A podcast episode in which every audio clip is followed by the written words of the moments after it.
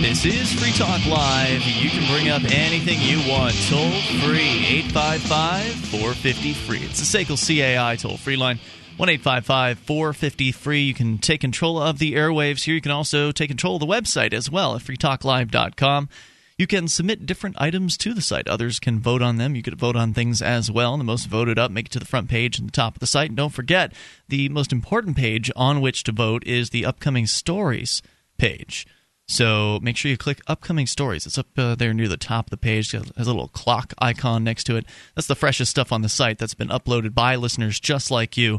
And the more votes uh, they get, the more likely they are to appear on the front page of the site. And that means they're more likely to be seen by more people, including us, uh, the host of the program. And I'm Ian. And I'm Mark. All right, so 855 450 free. That's the toll free number here. Uh, to start things out here tonight, Mark, you've got a story about the news media and how it is that uh, apparently they are the bitch of the state.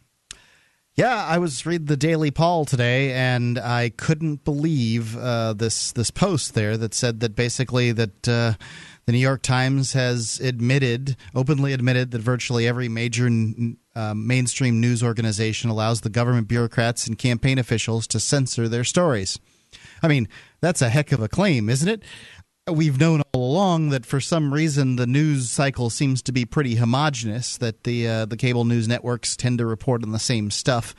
You know, they'll, always have a little fluff in between about what to pack in the kid's lunchbox or something, and that tends to be a little different. But other than that, they're covering the same stories, and they tend to be different stories than, say, the BBC or Al Jazeera or uh, you know some of these other uh, uh Russia Today. You know, some of these foreign uh, news agencies are reporting on. And it's really kind of strange that domestic news tends to be homogenous but different than the foreign news about the United States. And uh, it just makes you wonder. I mean, what what we we know that uh, you know that it can be difficult for reporters and news people that uh, choose to put the fire under politicians because they won't get any interviews anymore. They've, therefore, they become less relevant, and it makes it tough for them in the business. And their bosses will sometimes fire them. We knew a friend that that happened to. But well, every now and then there's one. There seems like a story where some politician will get thrown under a bus, yep. and then the media is all over it. You yep. know, like some politician sleeping with some woman, uh, cheating on his wife, for instance. I wonder uh, how many of those are broken by reporters these days. I mean, at this as opposed to a blogger or something. In, in like this that? news cycle, um, bloggers tend to be the things that are breaking. I mean, Weiner didn't show his wiener. Uh, I mean, a reporter didn't catch that. Mm-hmm. That was the Twitter sphere that, that caught that, and then so the reporters reported on the catching of the politician doing it rather than the politician doing it. I don't know if this is true every time, and certainly, you know, reporters will have an opportunity to catch a politician with their pants down. But uh, you know, I I, am just wondering about the homogeny. Here's another piece to the puzzle, and I'm not saying that we have all the pieces to the puzzle. It's something called quote approval. Quotations are. Uh, this is from the New York Times because uh, I'm not going to read it from the Daily Paul. I'm reading it from the source the Daily Paul uh, used here. Jeremy, uh, Jeremy W. Peters, who likely won't have a job after this. The quotations come back redacted, stripped of colorful metaphors, colloquial language, and anything even mildly provocative. They're sent by email from the Obama headquarters in Chicago to reporters who've interviewed campaign officials under one major condition. The press office has to has veto power over the what statements can be quoted and attributed by name. Most reporters, desperate to pick the brains of the president's top strategists, grudgingly agree. After the interviews, I mean, what happens if you don't agree? Some other reporter get gets the gig nothing. I mean, you know, you just don't get the interview. After the interviews, they review their notes, check their tape recorders, and send in the juiciest sound bites for review. The verdict from the campaign, an operation that prides itself on staying consistently on script, is often no. Barack Obama does not did not approve this message. Mm. The push and pull over what's on the record is one of journalism's perennial battles, but those negotiations typically took place case by case, free from the red pens of res- press minders. Now, with a millisecond Twitter news cycle and an unforgiving guffaw based media culture, politicians and their advisors are routinely demanding that reporters allow them final editing power over any published quotes. Quote, quote approval is standard practice for the Obama campaign used by many top strategists and almost all mid level aides in Chicago and in the White House. Almost anyone other than spokesmen who are paid to be quoted, and sometimes that even applies to the spokesmen that are paid to be quoted, it's commonplace throughout Washington and the campaign trail. So they're saying that staffers, politicians, campaign staff, the, the the the people who are running they they and later on in this article they go on with the Romney campaign. The family uh, Romney's sons. I mean everybody is that's all quote approval all wow the, I mean that's it it's it is endemic systemic and over you do not get raw news at all. Um, the incredible. I mean, it's just it's stunning. I, I don't know what else to say. The White House latest innovation. I'm skipping to the end of the article here because basically it's just going over and over and pointing out, um, you know, well, who has uh, you know little tricks that they like to you know there's some people with dirty mouths that like to give dirty mouth quotes and then go out and you know nudge out the words or whatever you know they're saying oh it's not too bad they usually keep the quote pretty close to what it was so don't worry america but i mean really There's no reporting? The White House latest innovation is a variation of the uh, background briefing called Deep Background Briefing. I wonder who came up with that uh, great title. Uh, the Obama administration's blanket anonymity has grown to new levels. It uh, holds uh, it, it, holds these deep background briefings uh, for groups of reporters, sometimes several dozen at a time. Reporters may paraphrase what senior administration officials say, but they're forbidden to put anything in quotation marks or identify the speakers. Huh. The White House held such a briefing after the Supreme Court's health care ruling last month with officials including, you know, these people, um, the communications director here, Dan Pfeiffer. But when reporters um, asked to quote part of the conversation, even anonymously, they were told no. Wow. Even the spokesmen were off limits. So basically, if you go to one of these conferences or you get an interview with one of these politicians or their aides or spokespeople or family, they get you to agree in advance that you won't use any quotes without permission, without checking first, without essentially sending in your story. All right, here's my story. These are the quotes I want to use. May I go ahead? Mother, may I go ahead and use these quotes? and there's some campaign staffer that will uh, observe all this and decide yay or nay, run it by or an Obama. office staffer. It's not just campaigns. I mean, this isn't just for the campaign. Is right, what this, I'm trying to make this clear. Yeah, Obama. this goes on at every level with every politician in Washington. And if you were as a reporter to violate the agreement, they would just. I mean, you'd get away with it once, right? So your story would get published, but then your name would go on a blacklist, and you would never again have access to these politicos and then they would just give the story to somebody else who's more subservient, some other sniveling reporter who's willing to do as they're told, who's willing to toe the, the line and uh, and bow down. That's all That's there is it, to it. That's it.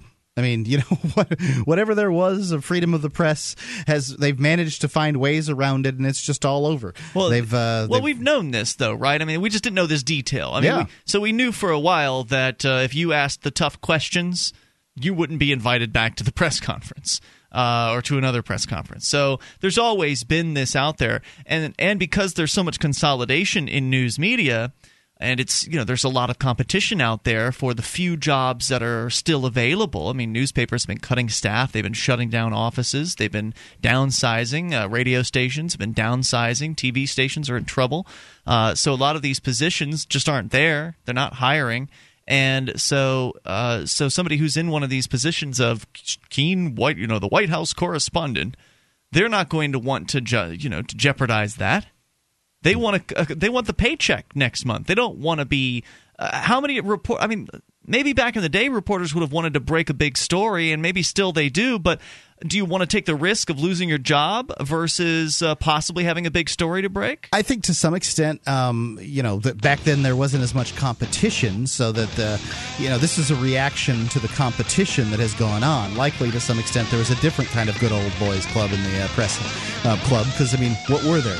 Three news agencies, right? 855 450 free, the SACL CAI toll free line. You can bring up what you want. I have a related story here about a recent press conference where something else suspicious was going on. 1 450 free has to do with Twitter. It's Free Talk Live. Here on Free Talk Live, we've been pretty excited about the Bitcoin. It's a decentralized, free market digital currency. You can learn more about it at weusecoins.com. But if you already have some Bitcoins and you'd like to spend them, you can spend them at spendbitcoins.com. When you spend Bitcoins on Amazon via spendbitcoins.com, Free Talk Live gets a cut. Or if you're an Australian trying to figure out how to buy Bitcoins, you can buy them with cash at au.spendbitcoins.com. Once again, that's spendbitcoins.com.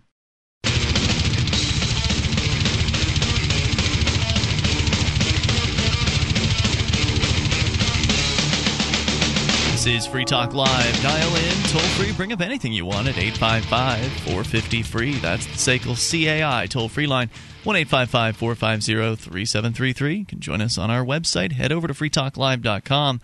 Enjoy all the features that we give to you there. We've got archives that go all the way back to late 2006. You can just click and download. In fact, you can also get the archives from our SoundCloud page, which makes it easier than ever to share Free Talk Live episodes, say on your Facebook uh, profile or via Twitter or whatever your preference. You can always just click the share button on any one of our episodes on the SoundCloud page. You can go uh, to freetalklive.com, look on the left hand side, and click the SoundCloud link there to find that. Again, plenty of archives, all of them free at freetalklive.com. Free Talk Live is brought to you by the Free State Project. It's your best chance at liberty in your lifetime, getting together with other people who appreciate and understand the ideas of liberty and who are willing to get active to work towards achieving more liberty in our lifetime. So go to freestateproject.org to learn more about that. That's freestateproject.org. We'll talk more about the media and the severe restrictions on their ability to report on what's going on in Washington, D.C. in a moment. But Dave is on the line listening to WAIS in Athens, Ohio.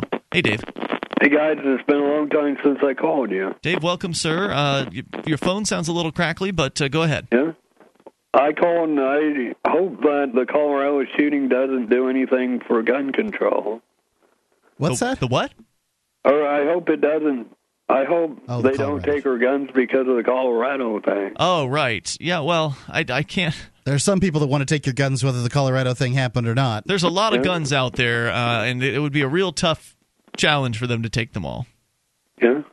And um, the government or the people won't stand up if they try to, right? Most of them won't. You're right. Yeah. I think a lot of people will hide guns though. And I don't think they'll stand up, but they'll they'll they'll bury them. Yeah, there's a lot of ground out there that the, uh, the government guys would have to sweep with metal detectors in order to uh, find all those cached uh, guns. Well, it's good talking to you guys. Thanks, Dave. Appreciate the call, okay, man. I'll call back some other time. All right, sir. 855 450 free. That's the SACL CAI toll free line. You know, Mark, you started the show out tonight with a piece, and you said it was from the New York Times? That's right. Uh, so this New York Times uh, reporter basically outing something that is a relatively common occurrence in Washington D.C. And who knows how much further this is happening? I mean, did he mention this goes on elsewhere, like New York City, for instance, or, or elsewhere? Was he just focusing across, on D.C.? uh, yeah, it's ha- it's ha- happening all the time. But DC, I mean, with the politicians in in Chicago, um, Okay, you know, so he specifically named cities. Chicago, DC, and then basically, you know, all every co- come on. I mean, let's let's be clear here. If this is happening in Washington D.C.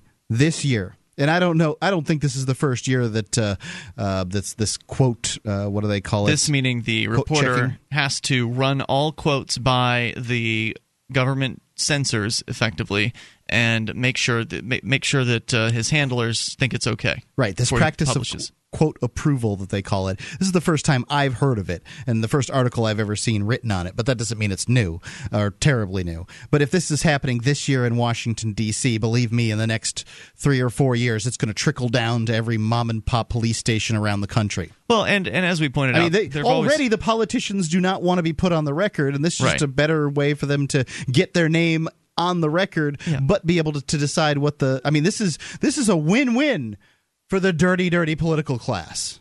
Absolutely. And the reporters are obedient for the most part. They want to keep their jobs, they want to keep their connections with the politicians so they can get the quotes for the future, so they can, you know, I guess. I don't know what the motivation is. I guess it's to just keep the status quo. Reporters that don't, I mean, the reporters that uh, refuse to do this uh, quote approval thing don't get stories. Reporters that don't report don't have jobs. It's pretty obvious what their uh, motivation is. Well, Dylan Byers is reporting over at Politico.com that uh, Joe Biden will take questions from reporters in a White House press call today. This uh, was published earlier today, and has been the case, and as has been the case in the past, the on-the-record conversation will be embargoed until the end of the call. Curious caveat: Who would write an article during the middle of a call is a product of the post Twitter presidential campaign, barring reporters from the beloved habit of tweeting remarks in real time. But it begs the question if it's going to be an article in an article 20 minutes later, why can't it be on Twitter right now?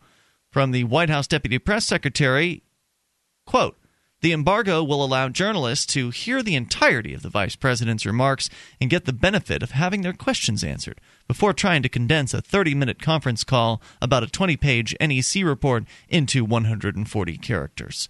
So you just hold on, just hold on there, buddy.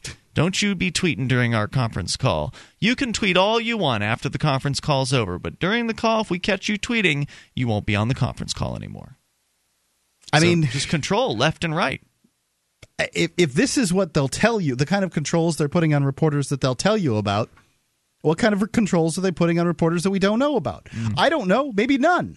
But it, I mean, this is disturbing stuff. This is supposed to be the land of the free, right? I mean, already isn't Yeah, the right. sixtieth, the fortieth percent? I can't remember. Uh, it's, you know, the United States is in well into double digits as far as press freedom goes. It's not top of the list.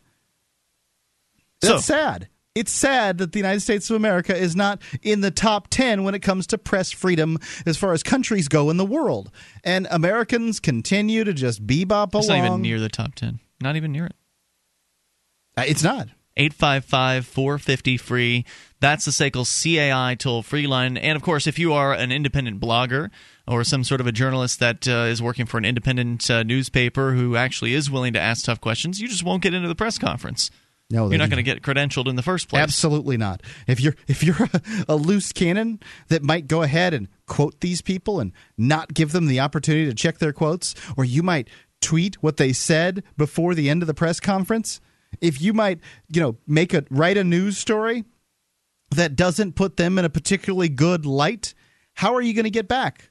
I can tell you that I have experience with this myself. I uh, there was a new mayor elected here last year in Keene, New Hampshire, uh, where we're doing this radio show, and I contacted uh, the, that particular mayor and asked him on the radio because I heard him on a local talk show.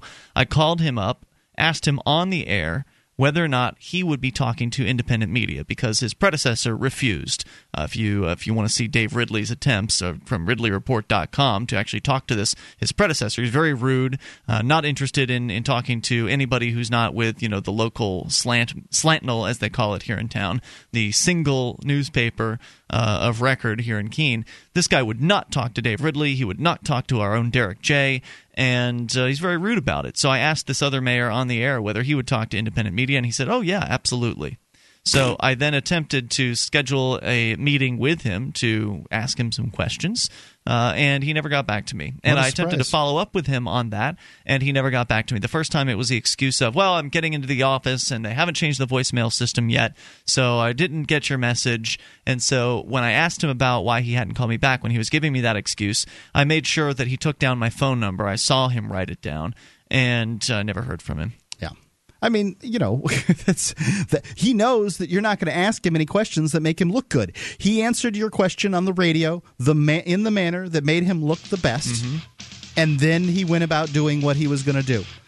I mean, you know, you knew he was lying because his lips were moving, right? Yep. And this is a town of 25,000 people, so it's the same old crap. This is the same guy that uh, you know that's, that says the government isn't force.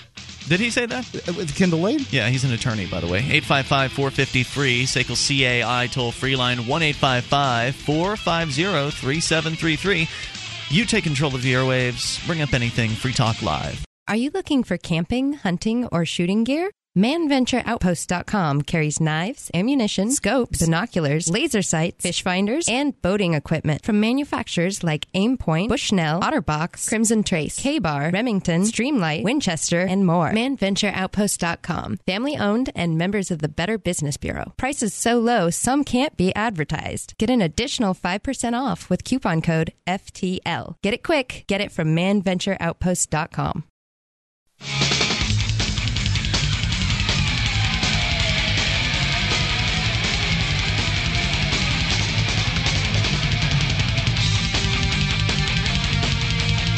This is Free Talk Live, and you can bring up anything you want. All you have to do, dial in toll free here, 855 450 free. That's 1 855 450 3733. You can join us on our website at freetalklive.com. We give you all the features in the, uh, the site there for free, so enjoy them. Uh, we do have the Shrine of Female Listeners there, which includes dozens of lady listeners of this program who have proven they listen to the show by showing it in a, a, photograph or a video. You can see what I mean. They have a validation process uh, that is required to gain access to the shrine. You can learn more over at shrine.freetalklive.com. It's a very popular page. It well is. worth going to. Um, you never know what's going to happen when you're in the car, and it's good to have insurance for whatever might happen. Some things that might happen is, hey, you might get pulled over for something you didn't do. You know, cops are human; they make mistakes. Sometimes when they, uh, you know, pull you over, they'll uh, abuse their uh, power and authority. If they do that, it's unlikely that they're going to cop to it later. And if you can get it maybe you'll get into an accident and somebody sees that what happened in that accident differently than what you saw it as it'd be really nice to have the ultimate witness on your side. And that's the gps black box dash cam it's an easy to use unit that has uh, video cameras running all around inside outside upside downside your vehicle There are Not two upside. cameers, Mark. it's two cameras it's but i mean you can see everything that you need to It see It pretty much covers 360. Unless a meteorite hits you, the roof of your car, you're probably in pretty good shape. Um, it's got a built in microphone and GPS na- navigation, which records your driving route and speed. For any traffic stop or all other driving incidents, you can protect yourself with the ultimate wis- witness at freedomcam.net. Got one of these in my car, and I'm really pleased that I do. It's I'm a- freedomcam.net. I'm about to put mine in my uh, new car too. I don't have a cigarette lighter uh, adapter right now, so I have to get that installed. I'm going to do that tomorrow. And by new car, what you mean is a crappy old police cruiser. It's not actually crappy. I mean, it's uh, 2005, I can't wait till you hit a patch ice with that rear wheel drive car. just under 100,000 miles on it. Uh, 855 450 free. That's the SACL CAI. I wonder how many people have vomited in the back of that thing. I think it may actually have been uh, like an executive car, but I'm not sure about that. Anyway, Does it come with a little neat light on the side?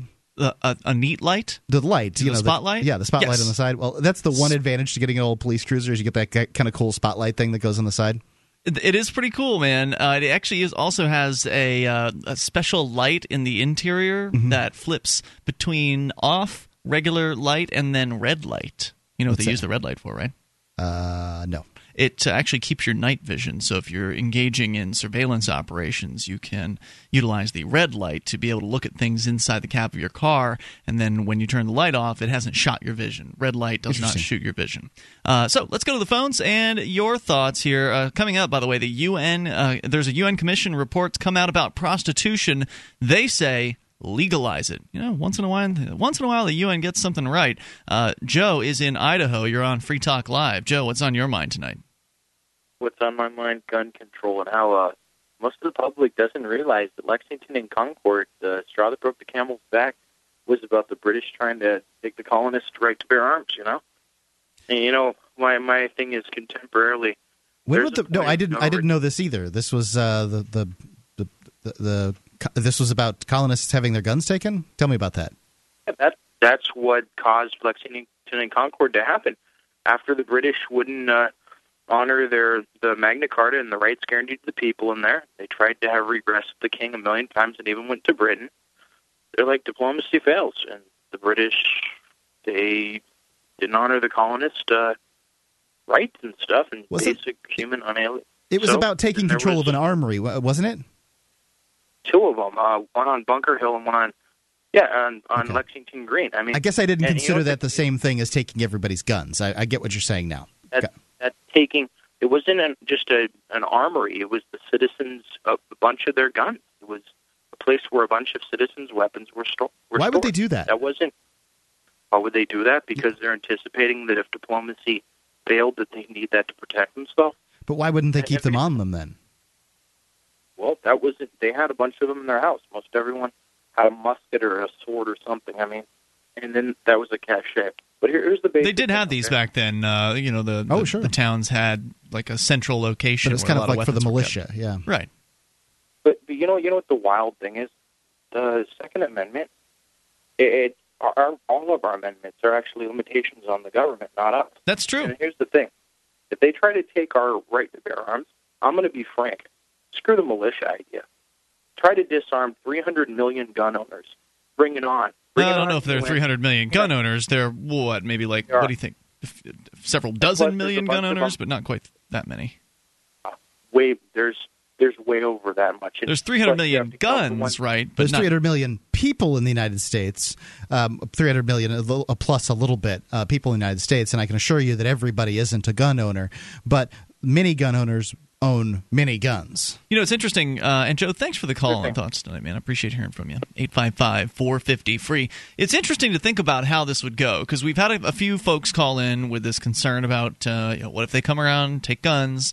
What if this UN treaty thing gets signed at the end of the week? What they're supposed to look at it on the 27th or something like that. Uh, this treaty that's supposedly going to ban guns. And let's say it goes through. Well, obviously there's the uh, concern that uh, many police are going to have for the idea of the reticent gun owner who is uh, going to feel backed into a corner and is going to open fire.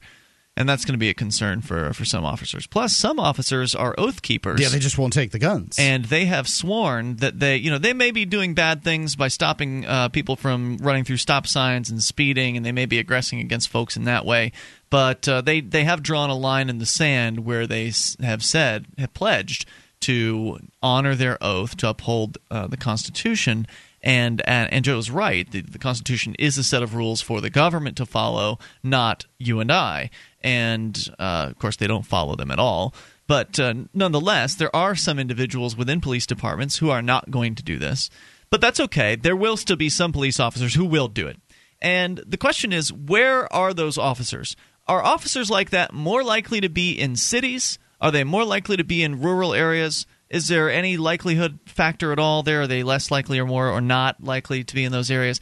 Uh, it would seem to me to be a more difficult process to go in a rural area and collect guns because you probably have more people with guns and more likely the ones that are going to use them. I mean, they Uh, call they call regularly and say, "Over my dead body, you'll get my gun." You You'll know, they- take them lead first. Uh, Right, that, that kind of thing. Now, I don't think that every one of them that says that is you know means it, it. but I just I just don't see they, that's not how you boil the frog. And it's not how they've boiled this frog up to this point. The, the United States has 20,000 in different localities, total, 20,000 gun laws. And in a nation who says the right to keep and bear arms shall not be infringed. Hey, I'm sorry, guys. They already came and got your guns. They've got them. They can do whatever they want with your gun. When they pass that first law that infringed the right of anyone in this country to keep and bear arms, and I don't care if they're mental or if they're a, a convicted felon, because they can make you mental and they can make you a convicted felon overnight. They could just do it right away. So uh, the the minute that they came and did that, when you let the first person get their gun confiscated, when Wyatt Earp decided that they couldn't carry guns in the town of Tombstone and gunned those guys down, that's when you lost your guns. You lost your guns before you were ever born. Well, people haven't lost their guns. I mean, they still have uh, hundreds of millions of guns People in this can country. come. They can come take them anytime they want. Is all they have to do is say they're going to take them one. They're going to take them from group after group after group. Like the Reverend Martin Niemöller poem always said. You know, first they came for the Jews, and I wasn't a Jew, so I said nothing. Then they came for the trade unionists, and I wasn't a trade unionist, so I said nothing. Then they came for the I can't remember who, um, and I wasn't one of them. communists. It came from the communists, communists. and I wasn't one of them, I so I Jews said were nothing. last. I think it was trade unionists, communist Jews, I- but it doesn't matter. Yeah, and when they finally came for me, there was no one left to stand up for me. Gun owners are a surly lot. They- They're they're an exclusive lot. They don't want people that they don't want carrying them. The the you know they want you to have that concealed carry permit. They believe that that's the right thing to do. I went through all the hoops. I jumped through it, and many of them think that it's a it, you know it's Yeah. fine and dandy to arrest somebody for carrying a firearm without the ro- proper paperwork. Well, that's pathetic, uh, and it's a shame that people are that way. And now they've got your number. If you've got a concealed carry permit, they absolutely, if they confiscate guns, will be coming to see you. 855 450 free. Free Talk Live. MineThings.com is a fun online game that pits you against people around the world to mine for scarce resources. Do business in a capitalist economy with virtually mined gold tax free. You could be a trader doing business between cities, a pirate lying in wait for hapless traders, a guard capturing pirates, or one of nine other professions. It doesn't require a big time commitment. Your mining robots work whether you're logged in or not. It costs nothing to play, but you can buy bonuses. They even accept bitcoins. Go to MineThings.com, use coupon code FTL, double your mining speed. It's free. MineThings.com.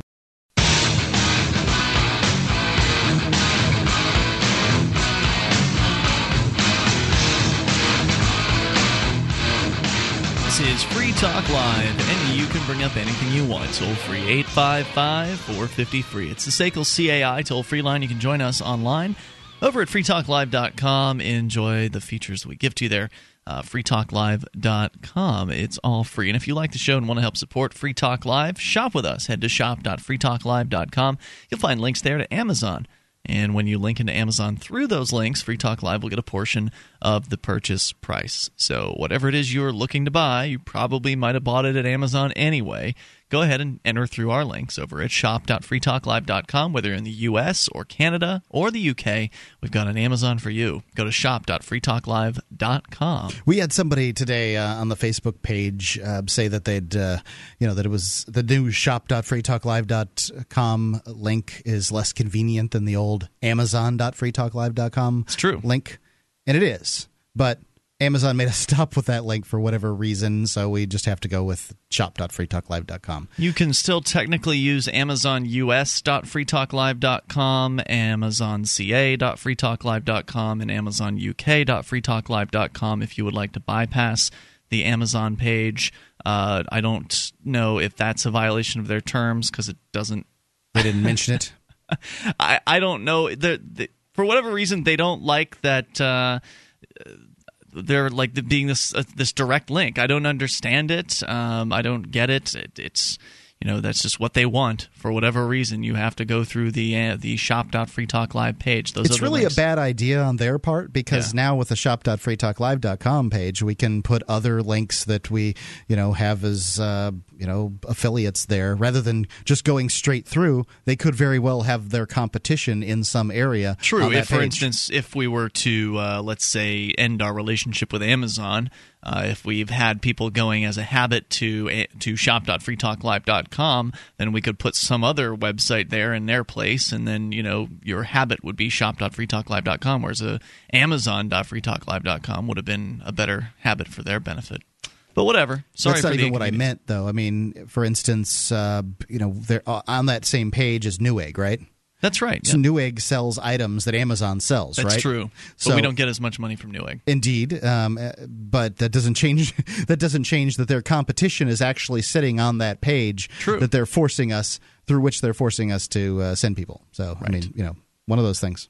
So 855 450 free. That's the SACL CAI toll free line. You could also, if you wanted to, right click on the Amazon link of your choice. If you go to shop.freetalklive.com and you like to go to the US Amazon, just simply right click, copy the link that that Amazon that there's like three different flags there. Just right click, copy the link there, and then bookmark. You know, go to the link and then bookmark it, and then you can just go to the bookmark, and that'll work too.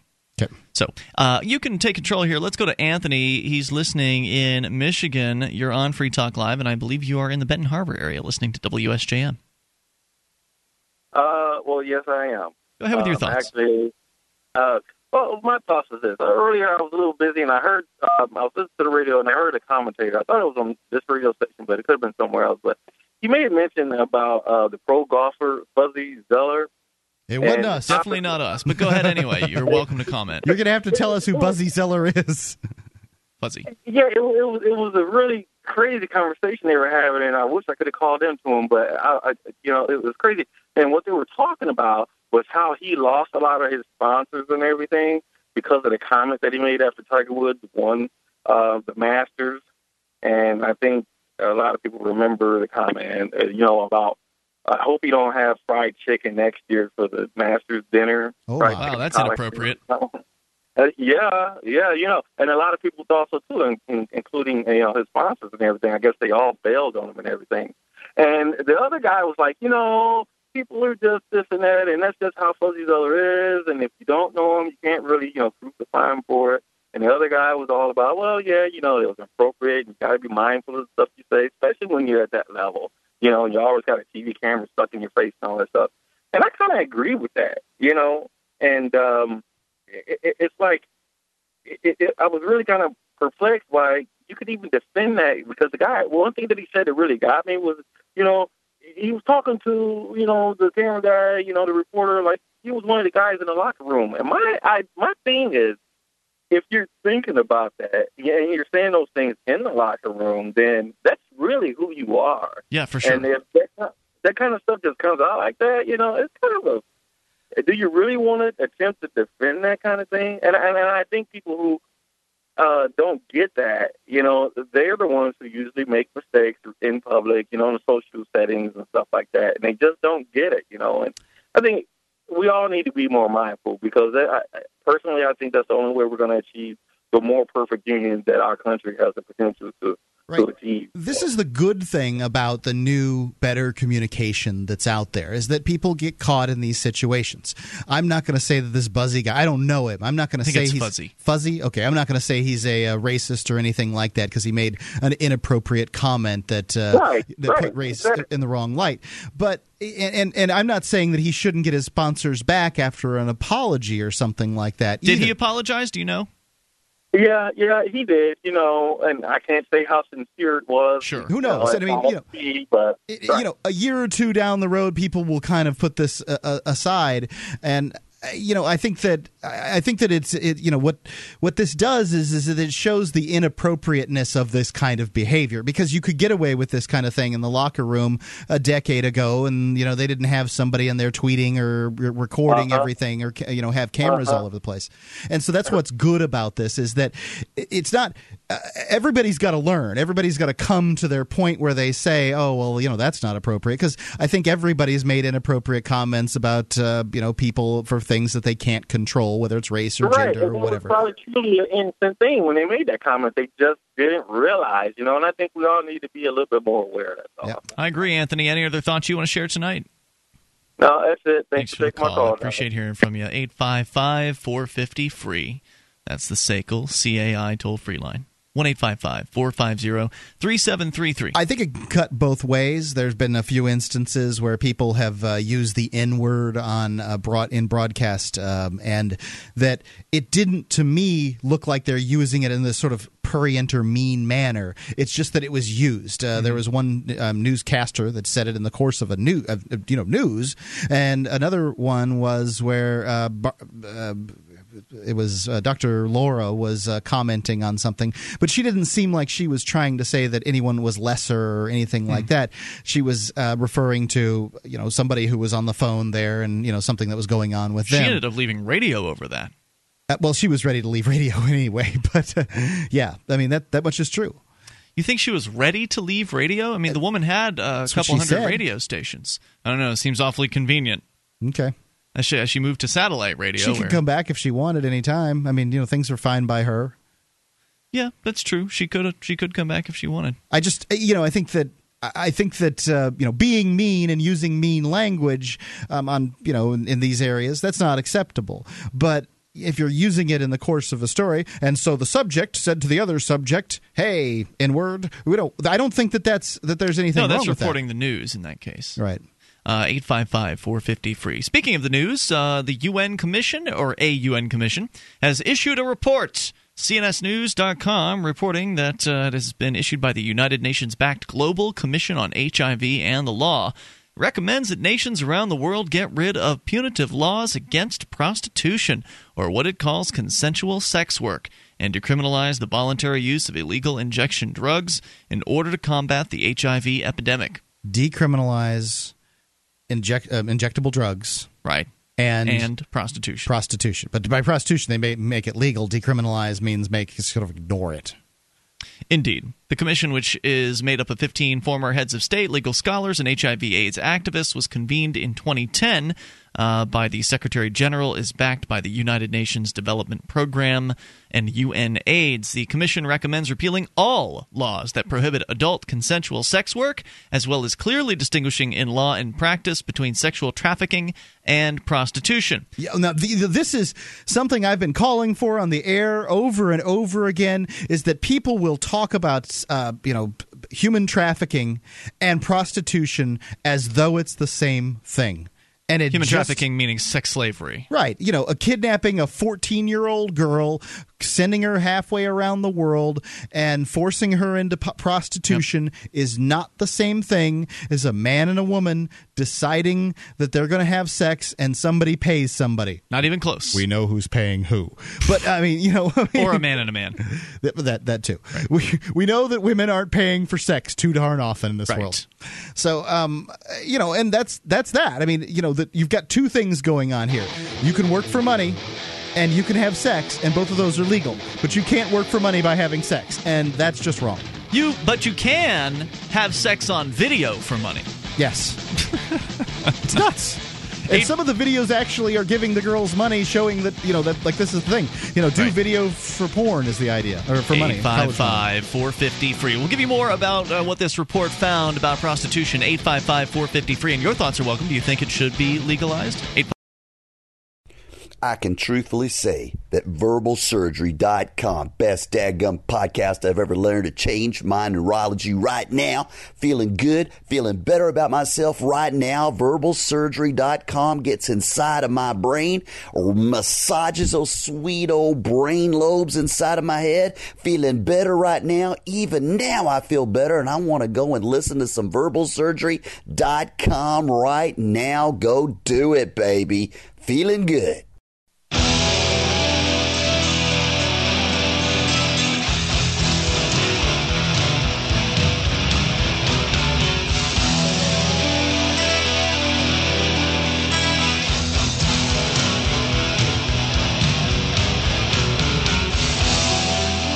Talk Live, and we're launching into the second hour of the program. You can bring up anything you would like at 855 450 free. That's the SACL CAI toll free line.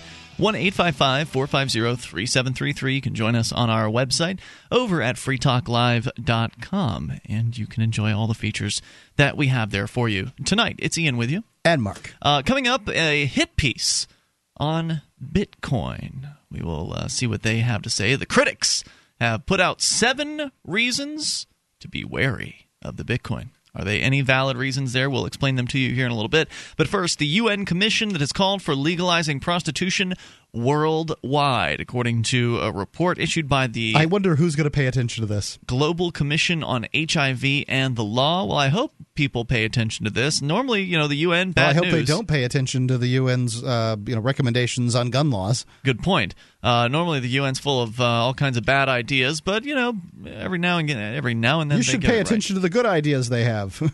it's tough, you should man. you should look at ideas individually, not uh, necessarily prejudging them based on their source. Any yes, any rube should have known that this was the case before the UN ever came out with this study at all. really.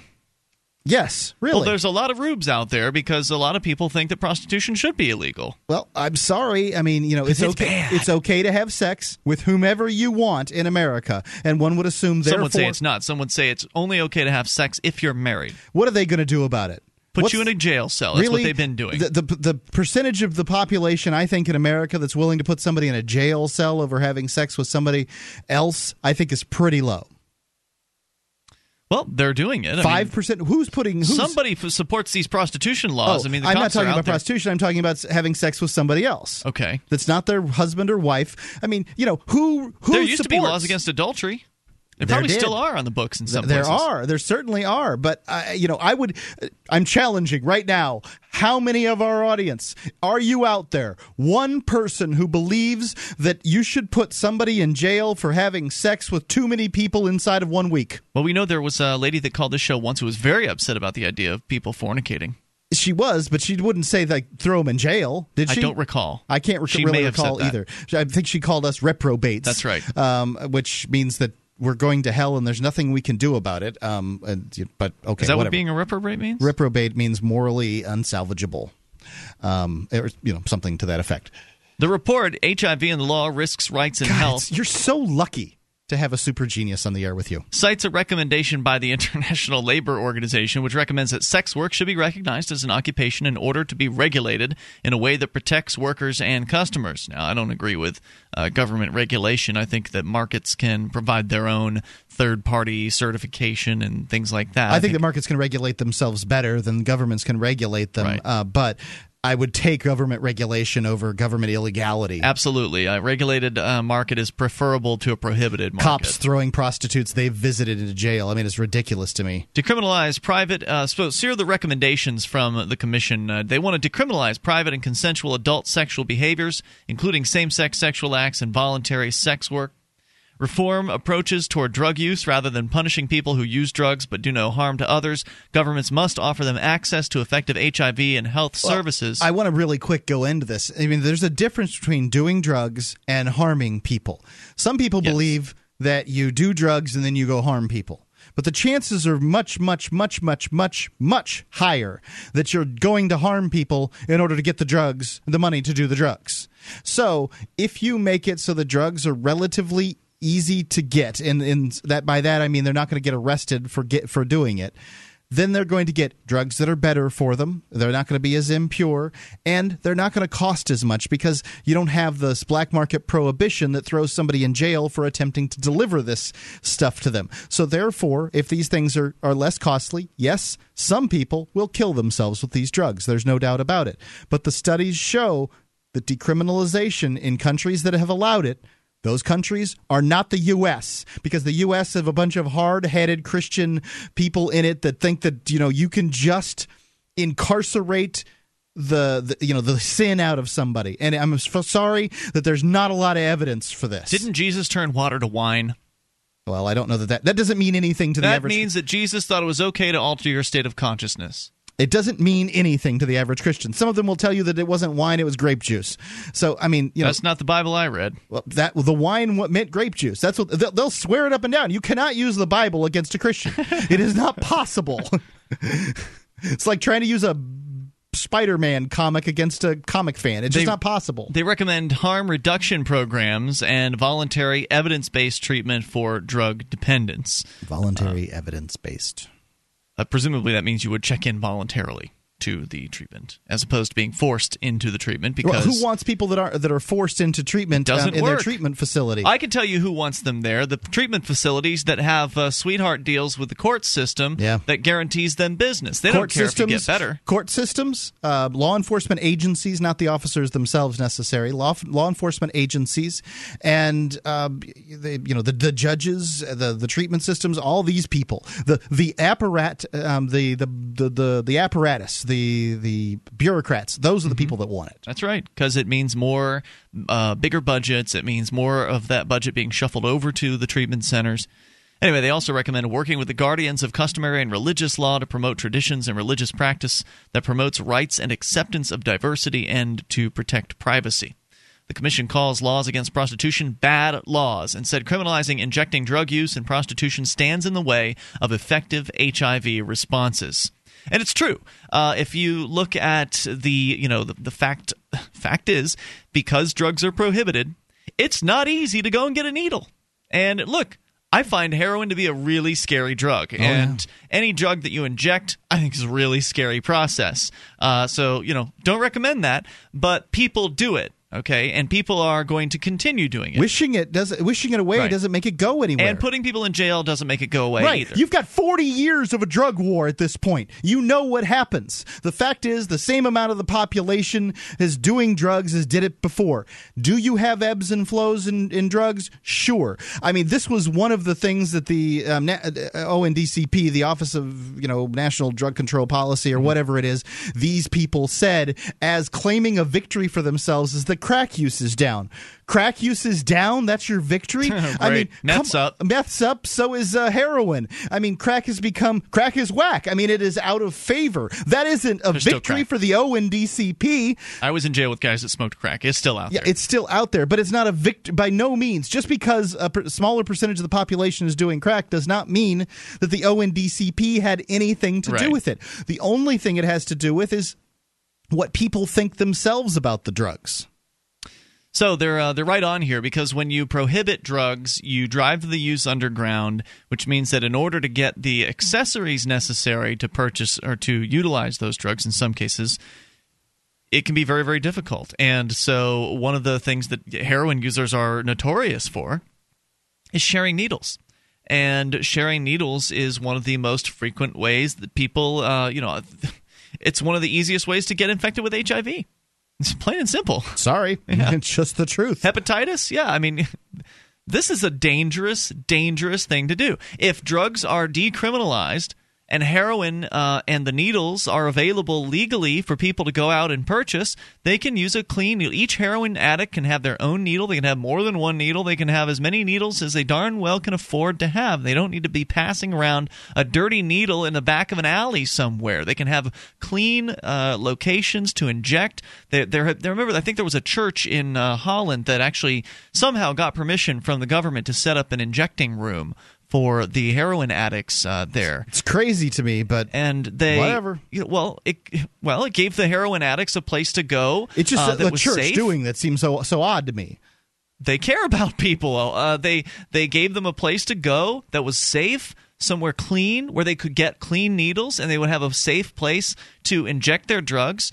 And they had the offer of help. The offer of help was there for them. And when people know they can get help, and when not when they're not afraid to get help, when they're not, you know, they don't have that paranoid drug user belief, oh my god, if I get help, they're going to report me to the police. Then they can go and get the help and then they can be all right. And you look at Portugal and the amount of drug addicts has been cut in half. That's not because they died off, it's because they got help. Portugal decriminalized all personal use of drugs. More coming up. This is Free Talk Live. They did it a decade ago. Technology is created that upends the foundations of society the wheel, the printing press, the internet. Now, in a world sliding into financial chaos, a new technology is changing the way monetary systems work around the world. It is called Bitcoin. Bitcoin is a new form of money controlled not by banks, governments, or corporations, but through mutual commerce between free individuals. To learn more, visit weusecoins.com.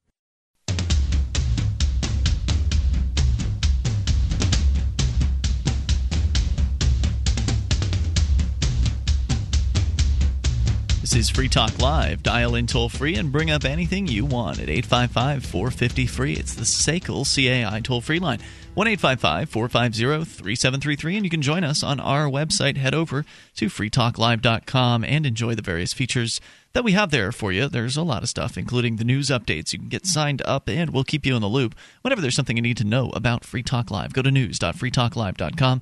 Get signed up there uh, for free, of course. News.freetalklive.com. I've been hearing the uh, the voices among the investors, uh, analysts, and that sort of thing rising that uh, metals. It's a good time to get into metals. It's a good time to get into metals, and I can only assume that that means that they believe that uh, prices are going to go up here in the relatively near future. If you believe them, and you know, I've got some metals. I'm not going to say I don't. Um, I certainly do. um, you know, and I recommend people being diversified. Get it, get some metals, get some bitcoins. You know, have these things. I just don't. uh, If you're sick and tired of your stocks going down, down, down, try something new.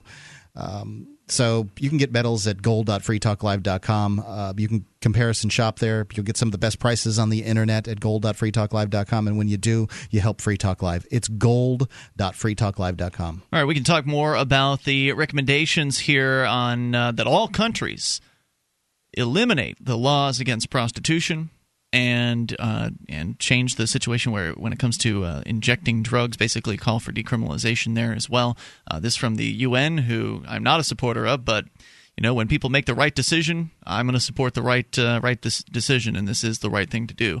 Uh, we can go to that uh, here in a moment, but Mike is on the line. You can bring up anything you want, Mike. Listening to XM Radio's America's Talk. You're on Free Talk Live.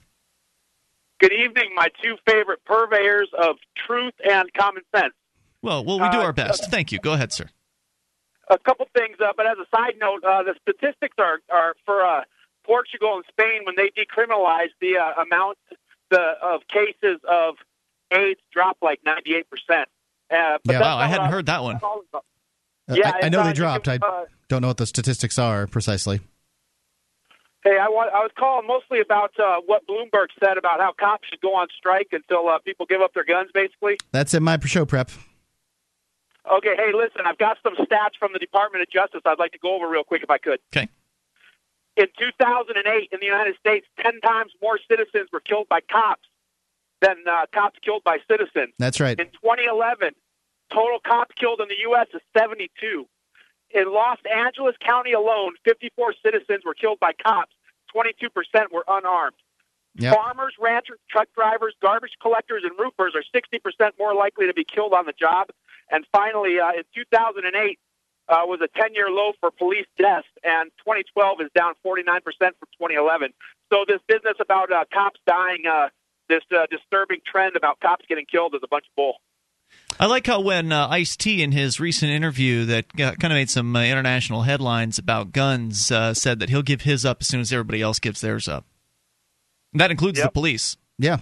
You know, I mean, the idea that uh, this Bloomberg interview is just, it's just a, a big old belly laugh. I think it's hilarious. Um, you know, for one, many police officers don't want people to give up their guns. So the idea that they would all get together simultaneously walk off the job until Americans made their lives, the, the police officers' lives safer is ridiculous. Secondly, it's just a smack in the face to the average American who's 10 times more likely, um, you know, the, the, the, the cops, cops uh, are, you know, 10 times more likely to kill than be killed, right? Yeah, that's right. And uh, 96% of all people killed by cops in the last 10 years were black or Hispanic. Not a surprise. Afraid that Hey, happens. and uh, did you guys hear that uh, the University of Colorado was doing a drill Friday morning where they were training first responders, and the scenario was a shooter in a movie theater? Yeah, that's weird how that stuff happens. That yeah, is it weird. is. Uh, that, Do you have a, that's an AP. Mike, do you have, a, you have a link for that? Uh, just type in uh, University of Colorado um, training first responders for uh, uh, uh, violence, something like that. That's how I found it. I heard about it on the radio and looked it up myself. It's Thanks there. for the clue, Mike. Appreciate hearing from you tonight. 855 450 free is the SACL CAI toll free line. You know, just a couple of updates while since he brought us onto the topic of the shooting in Colorado at the movie theater. Uh, there have been some details that have come out. Uh, There's, of course, the conspiracy theorists were right on this particular topic. They jumped all over it on uh, right on the first day, as they normally do when it comes to these uh, tragic events. There's always some sort of conspiracy theory that is floated, and I think there's already been some holes punched in. At least the first theory that I heard of, one of the questions that was asked uh, by some of the conspiracy theorists was, "Well, how did this guy get all this money?" Uh, Mark, apparently, that you said that this guy had gotten a grant from the government. Yeah, we, apparently it's the same as the Fast and Furious situation. I mean, basically, the government gave him a big five-figure grant um, earlier that year, and they paid for his schooling and all that stuff. So, I mean, he wasn't a poor college student paying for school; his school was paid for. And they And gave him a stipend on top of that. So he used that money to buy the. The government gave him the money to buy the weapons to go and kill those people. Right, and uh, remember there was a report that said somebody went and opened the door for this guy, but now the report is that apparently he actually bought a ticket and then left the theater. So the person going up to the door was probably him leaving the theater to then go, you know, prop the door open and then return later uh, with the guns and engage in the massacre. Even if somebody let him in in that circumstance, I wouldn't feel as badly about the person who did so. Like, hey, I got to run to my car. I'm going to take this exit because it's a lot closer. Will you, uh, you know? Let me have your cell number. I'll call you back and um, you let me back in when I come. Even if that was what the scenario was, I couldn't say what the scenario was. But even if that it was that, I wouldn't feel badly because the person would know that this person had a ticket. It wasn't somebody letting in somebody who wasn't authorized. Yeah. But the suggestion had been that this, uh, you know, there was a Confederate, that somebody was uh, in on it with him, and that that person had let this person, uh, you know, had let the killer into the theater. Uh, but it doesn't look like that's uh, that's the case either. So at, this point, I don't know. I'm sure the conspiracy theorists have new versions of their conspiracy. There has to be some new uh, proposal, but it appears that uh, he was not funded by some mysterious uh, group, uh, some inside, you know, inside government uh, conspiracy that's trying to pull the wool over everybody's eyes. That uh, it's no, it's right out in the open. He was funded by the government, but not for this purpose. He was funded for schooling purposes. Yeah. So 855 450 free is the SACL CAI toll free line. Uh, again, the UN Commission here recommending that all laws against prostitution be decrim- uh, decriminalized. End those laws, they say. Laws that criminalize and dehumanize populations at the highest risk of HIV, including men who have sex with men, sex workers, transgender people, and injecting drug users, drive people underground away from essential health services and heighten their risk of HIV, said the Commission in their recent release.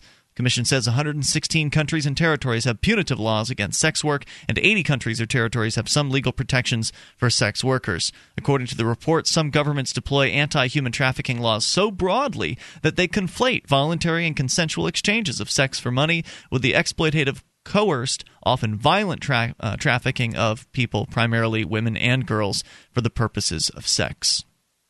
And the Secretary General uh, agreed. He urged all countries to remove those punitive laws, policies, and practices that hamper the AIDS response. Successful AIDS responses do not punish people, they protect them.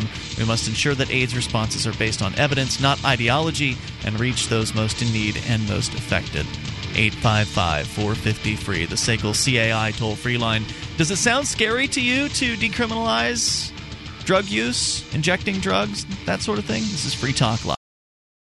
Hey, college students! The Independent Institute in Oakland, California is putting on the Challenge of Liberty seminar this summer. You can spend a week connecting with other liberty minded students from around the world, attending seminars with libertarian luminaries, and grappling with pressing issues facing the world's economy and its people. Go to seminar.freetalklive.com. It's 195 for the class and 300 for the room and meals at the beautiful Notre Dame de Namur University in Belmont, California. Seminar.freetalklive.com.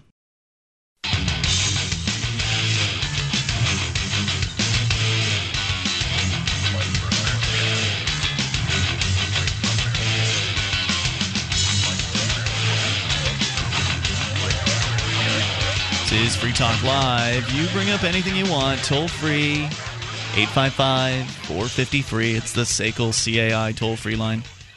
And you can take control of the airwaves here. Uh, you can also uh, get us online over at freetalklive.com. You may listen to our live streams, which we have in different bandwidths for different size internet connections. We've got broadband, midband, and narrowband versions. Uh, they are available around the clock. The latest episode of Free Talk Live is there over at listen.freetalklive.com. Also, you can get a list of over 100 great radio stations that air the show at various times throughout the week.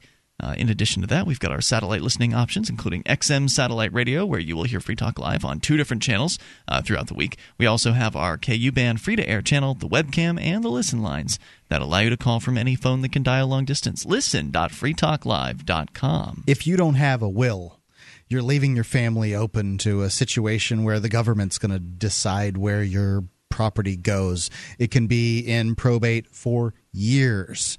You're really really doing a disservice to your family. If you've got kids, if you've got a wife, you need to have, or a husband, or whatever, you've got a spouse, you need to have a will. Um, and you know, if you're a single person, it's a good idea. But if you're in some kind of relationship, and especially if you have dependents, you've got to have it. And if you don't have it, you should go to LegalZoom.com. That's where I did mine. It was fast and easy. It wasn't very much at all. You can get. I mean, it was less. It was less than a hundred dollars. I can tell you that. Um, I don't know. You know what they've moved it to. I think it was sixty or seventy dollars when I did it. But you can save ten bucks on your order with uh, coupon code FTL at LegalZoom.com. They've got all kinds of uh, common legal documents there. It's LegalZoom.com, coupon code FTL, fast and easy.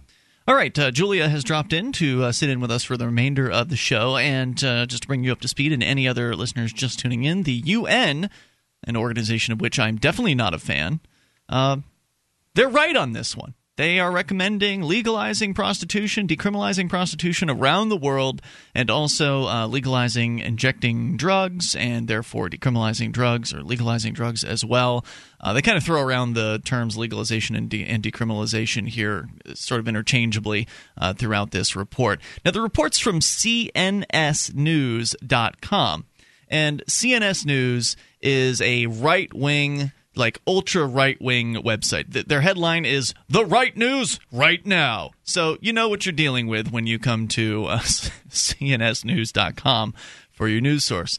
And so, of course, we've invited folks to comment on this. You know, is, does this, you know, does make you afraid? The idea of having legal uh, heroin in the streets uh, is this a scary thing? Having legalized prostitution? And it's very rare that anyone ever calls to support the war on drugs, or anyone calls to support uh, continuing to have prostitution be criminal. But thankfully, CNS News, being a again a right wing uh, website, they have dug up somebody who is willing to take those positions. Her name, Dr. Janice Crouse. She's the director of the Beverly LaHaye Institute at Concerned Women for America in Washington, D.C.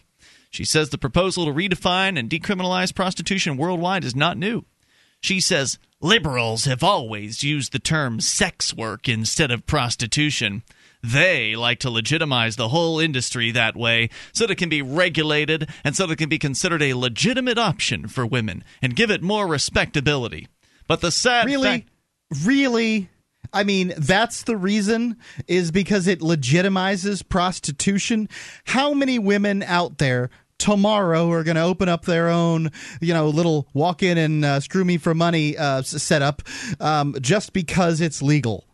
I'm not. I mean, come on. Uh, women understand economics one of the reasons that prostitution, uh, you know, the prostitutes basically get paid the same as doctors and lawyers and that's what they get paid per hour, according to a prostitute that we interviewed on the air, right? There are different prostitutes. I mean, different, different ones get paid different amounts, but you can get prostitutes. There are different levels of lawyers and doctors too. Right. Um, so you know, I don't know, but and I, I I don't know how to negotiate these things.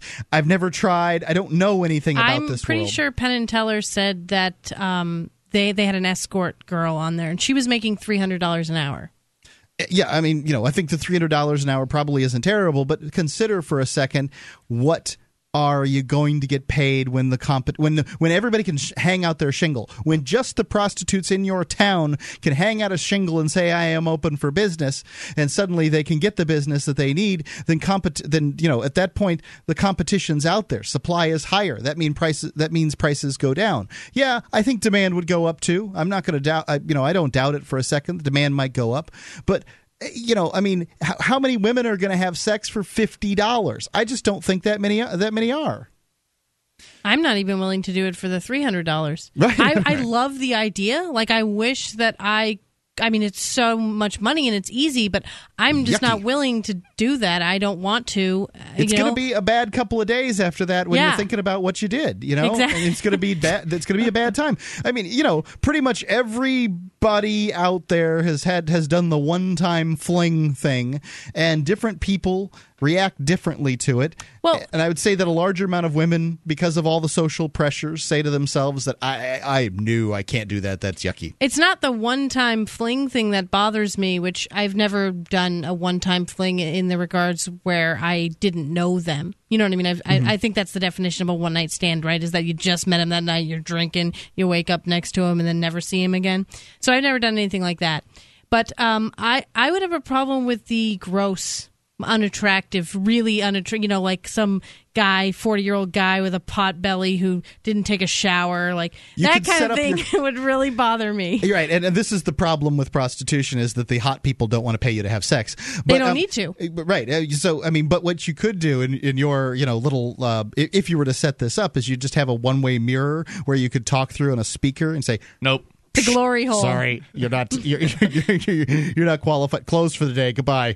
You know, Move just, along. you just move them along Right. if they're not something that you find acceptable. Uh, you know, visually. Now you won't be able to sniff them from there and smell. You know whether they. You could force them to take a shower first. Yep. You walk in, take a shower. Right. Yeah. I don't know if this is driving your price up or down. No, th- now look, Mark, you've made a suggestion on uh, the air before, uh, and I, I think you might be onto something. That uh, essentially, if prostitution were legalized, that would put an extra bit of competition in the realm for uh, ladies out there with their commodity, shall we say? That's you know, sex is something that is valuable to a lot of men, and if if you know women who aren't prostitutes know that men could just go and satisfy their sexual desires with somebody legally that uh, they would oppose the idea of that legalizing prostitution. Isn't that essentially what Janice Crouse is saying here? I mean she's saying that uh, you know that it would be considered a legitimate option for women would be given more respectability No, I think that I think she's saying that women are more likely to be driven into this business, and I think it's very unlikely. I think that a lot of damaged women go into this, and people who don't have a lot of options, uh, you know, the poorly educated, and you know, people who what for whatever reason had early sexual experiences, and you know, feel that that that's what they're they're good for. Um, you know, they grow they grow into uh, you know having a persona that perhaps uh, is able to to hide that, but I, I just don't think I think that this point that she's making is invalid as it could be. she makes some really weird uh, statements here You know, too. I had a um, I had a friend uh, actually. Yeah, I had a friend, and I'm not going to tell you any more about the relationship, but uh, uh, the sister of this friend decided that she would be a stripper. Mm-hmm. Um, and this was in Sarasota, Florida, at the Cheetah. So we're talking about full nude, nude, yeah. with alcohol, right? Okay. is that what you recall? I've never been there. Okay, I have been. I have been to the Cheetah, and I recall. That's what I recall. It's like twenty dollars to get in the door. It's nuts. Wow. I went one time with a, a bachelor party, and I'm like, "Why are you kidding me?" Was it a nice strip club? They're the all cheetah's a so- higher end strip club i Right. think They're all so dark. Yes, it is a higher end, end one. But this was a this was a um, young lady, and she had just turned 18 Mm-hmm. just turned eighteen, and she was from a rather uh, you know a reasonably wealthy family, um, and you know she thought that it, this would be a great way to make money. She was there one evening and did not finish the shift. wow just because what the scummy guys or the way I, the I think that a treated her? lot of people, a lot of women think that stripping has to do with dancing on the stage with, lot, with not very many clothes on, and people throw money at you. That's not what stripping is. Stripping's all about the private dances. Lap I'm afraid. dances and yeah, things like and that. means grinding up against people that are less than uh, that, that t- can't get people grind up against them for free. 855 450 free. This lady has some more ridiculous statements to make about her opinions about prostitution. She purports to be an expert about it. We'll share them here in moments. 855 450 free. It's Free Talk Live. Do you have a website or product that you make available to people nationally or even internationally? Free Talk Live is heard on more than 100 radio stations and two XM channels. FTL has also been voted five times the best political podcast of the year and four times been named to Talkers Magazine's Heavy 100 list, the 100 most important radio programs in the country. We can do ad packages for you from as little as $500 a month on up to $3,000. I'll work with you to customize a package that will work within your budget. Contact me, Mark, at mark at freetalklive.com. This is Free Talk Live. You can bring up anything you want here. Toll free at 855 450 free. It's the SACL CAI toll free line 1 855 450 3733. Here tonight, it's Ian. Oh, sorry, Julia. Try to turn your mic on. That might help. And Julia. and Mark. All right. Hey, you just stepped in. I mean, the poor guy he hasn't had a chance to get, get used to But it. I I was on last segment, so it's not like it's the first mess up, you know. well, it's the it's the first mess up, right? He It is the first one, yeah. Well, but it wasn't the first. What doesn't matter. I'm here. Yes, you are. And thanks for being here. 855 450 free. Right in time to talk about prostitution. Oh, goody. Uh, because uh, that's what the UN has recommended be completely decriminalized around the world.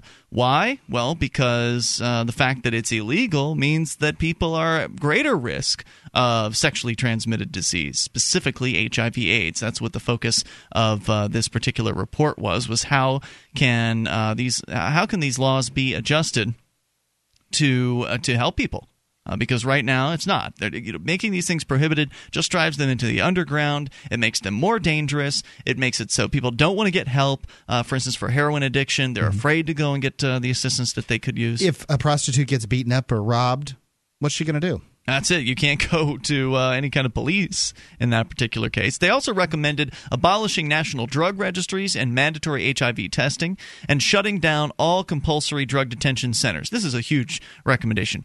Shutting down the compulsory detention centers and replacing them with voluntary services for treating drug abuse, meaning drug users would go and seek treatment when they are ready to stop. It's the only time. I mean, that's what they say in Narcotics Anonymous is the only requirement for uh, membership is a desire to stop using. Right. That's the only requirement. But what do these courts do? They jam people into these programs and destroy the one requirement for membership.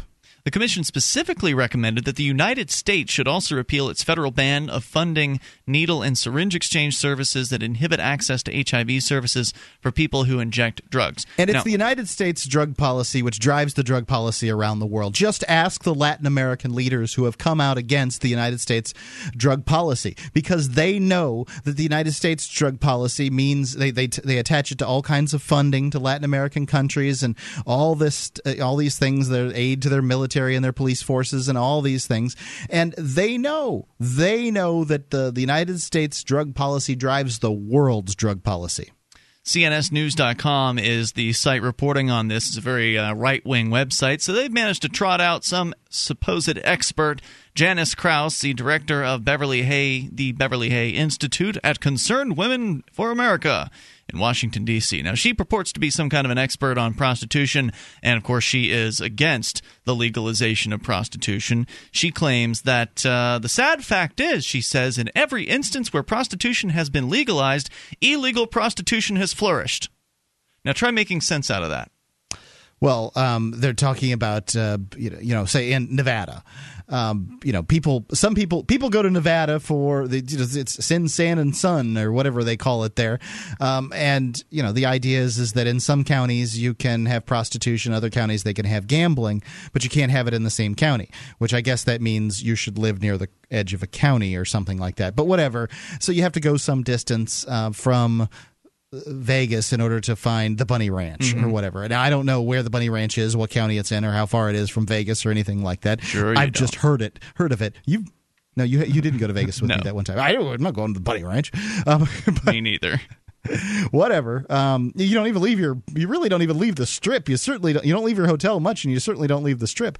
But you know, since there are people do having uh, prostitution in the next county over, why not do it in this county? So you know, lots of people. Maybe she, maybe that's what she means. But she gets into a little more detail here. She claims that the pimps, they all want prostitution legalized. She says they like that.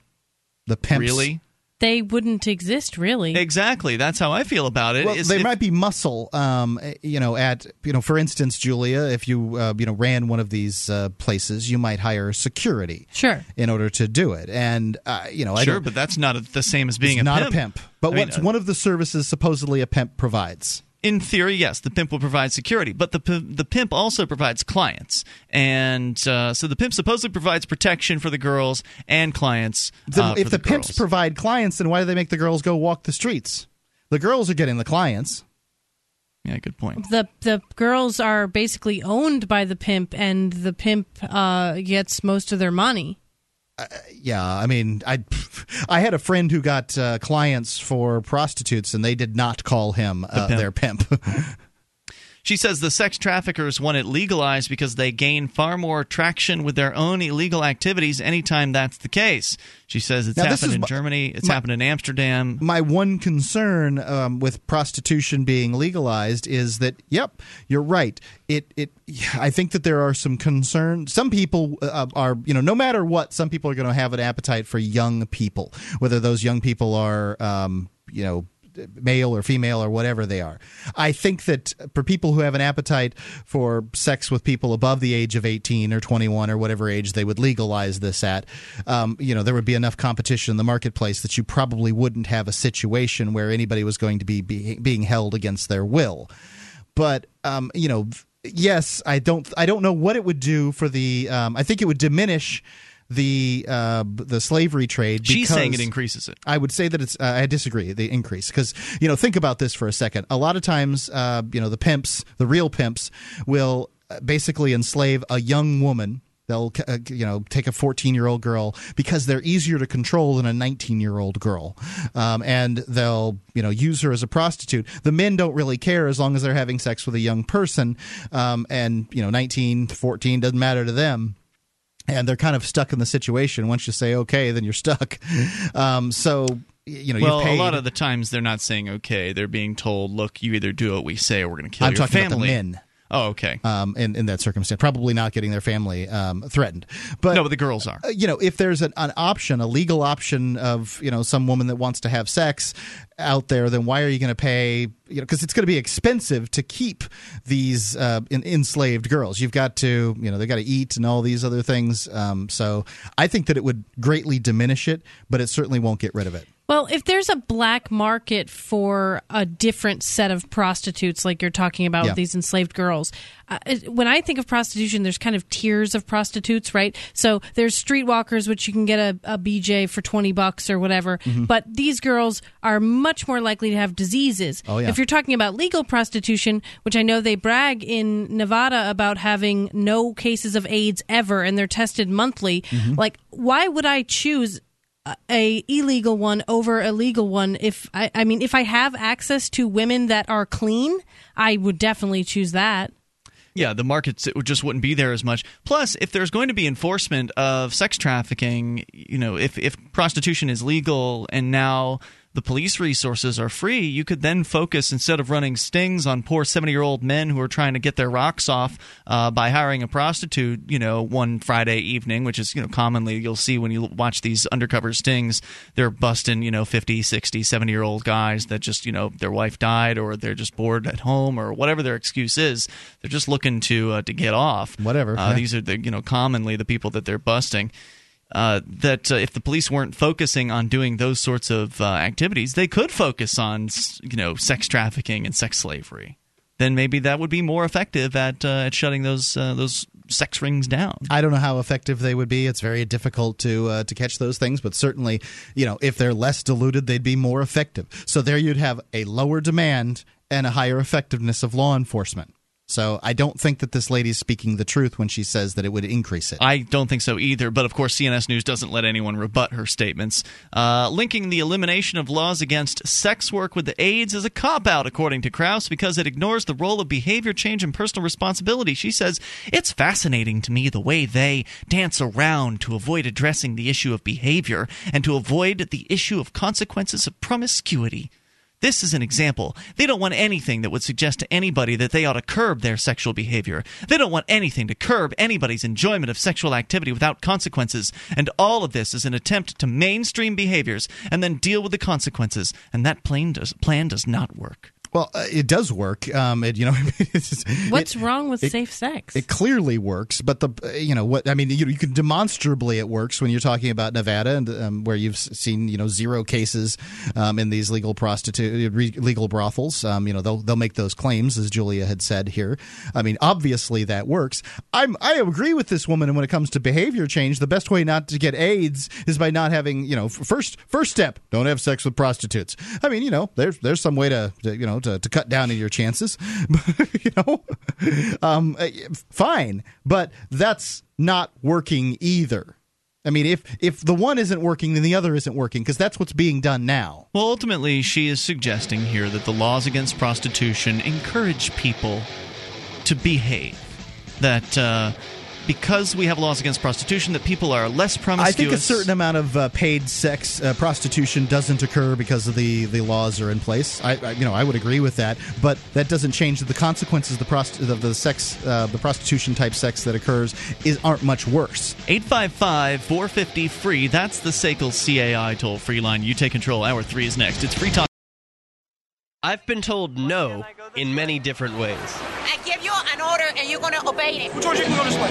You can do that and you have to leave here. You cannot bring signs into the rally. Walk with me. Well, I'm I'm No, I'm with comfortable here actually. Whoa, whoa, Excuse whoa, me. whoa, Hey, whoa! excuse Hey, hey, hey, hey! Who do you think you Excuse are? me. There is no video and audio allowed in this office. No, I have work today. This is you ain't gonna make it. Wait, a minute, now. wait a minute. Hey! Oh my God! Unbelievable! Unbelievable! Why are you running from me? Because you scared me. Property, What am I leave being now. detained for? You're being served. What Here is this? You're being served. What is this? If have a funny way of telling people no. That's the sound of the men working on the chain. Coming this summer, Derrick J's Victimless Crime Spree. See the trailer now at victimlesscrimespree.com.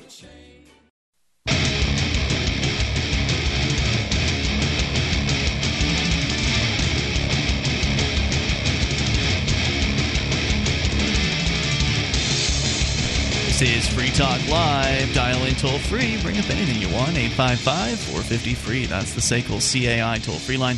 That's 855 450 3733. Joining you this evening, it's Ian. And Julia? And Mark. And you can join us on our website over at freetalklive.com. You can get interactive there and actually create the content for the site. So if you find something online you want to share with us and the other listeners of the show, you can submit it as show prep, and then uh, it will be appearing in the upcoming stories queue where you can vote on all the other fresh stories that have been submitted to the site. And when I say stories, it's just a URL. So it could be a, a YouTube video, it could be a news piece, it could be a blog post, whatever it is you think people will be interested in. You submit it, it is voted upon, and if it's voted enough, it'll make it to the front page of the site.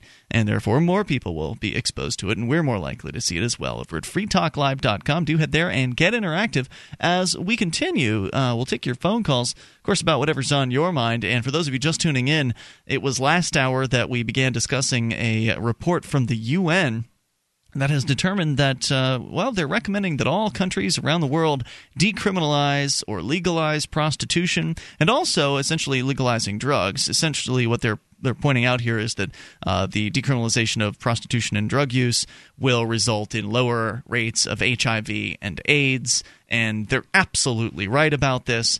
But of course, that doesn't stop the prudes out there from demanding that they continue these insane wars because if prostitution's illegal and it stops just one person from having sex outside of marriage, then it's worth it throwing all those people in jail cells and ruining all those lives. That's essentially the perspective of those who are against the decriminalization of drugs, including Janice Crouse, the director of the Beverly LaHaye Institute at Concerned Women for America in Washington, D.C. Well, a lot of people feel like prostitution uh, dehumanizes women.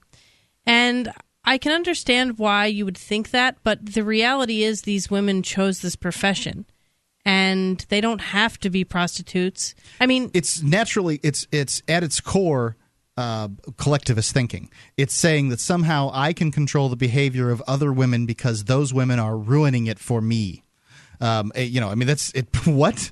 I mean, you know, it, it you know, you don't know what people are necessarily thinking about. People go, you know, people would want dominatrix prostitutes too. Does that dehumanize women? Well, dominatrixes are actually legal in the U.S. as long as they're not having sex. Correct. And what about dehumanizing men? I mean, there are male prostitutes as well. How come they don't get uh, dehumanized? Nobody ever talks about them.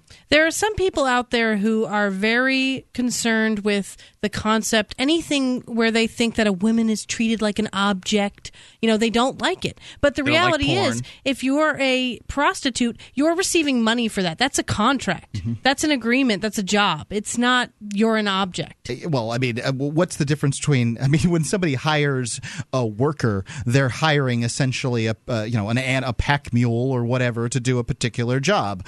Um, I mean, you know, I've hired you job, to do some work around the studio here. That's right. Were I mean, you well, dehumanized? I, I don't feel dehumanized. I feel bad for you because you can't do menial tasks. But um, you just refuse to do it. That's all. I don't know. I don't think you can. You'll you, you're good for holding a board now and then. Yeah, that's Uh, true. But yeah, I mean, no, I don't feel that way. I feel I actually feel edified because I know I'm doing something that you. Ref- You can't do well, and if I do it well, then my work is going to be respected, and you know you're going to say, "Well, you know that's that's good." It's it's a skill a skill set I have that you don't. Well, and it's also, I mean, people become prostitutes for all kinds of different reasons. Some people, like you said, they're kind of born into a crappy life and it's how they make money. There's certainly a lot of drug addicts for sure, and that's how mm-hmm. they can afford their habit. Um, and there are, I think, a lot of classier prostitutes who just put themselves through college making $300 an hour. Or, or I mean, you know, they, some of these numbers get even higher. I mean, if they're very attractive Thousands of women, dollars a night. Uh, you know, can very attractive women can you know do the work for a few years and be set in whatever career it is they want to go on to after that. Now.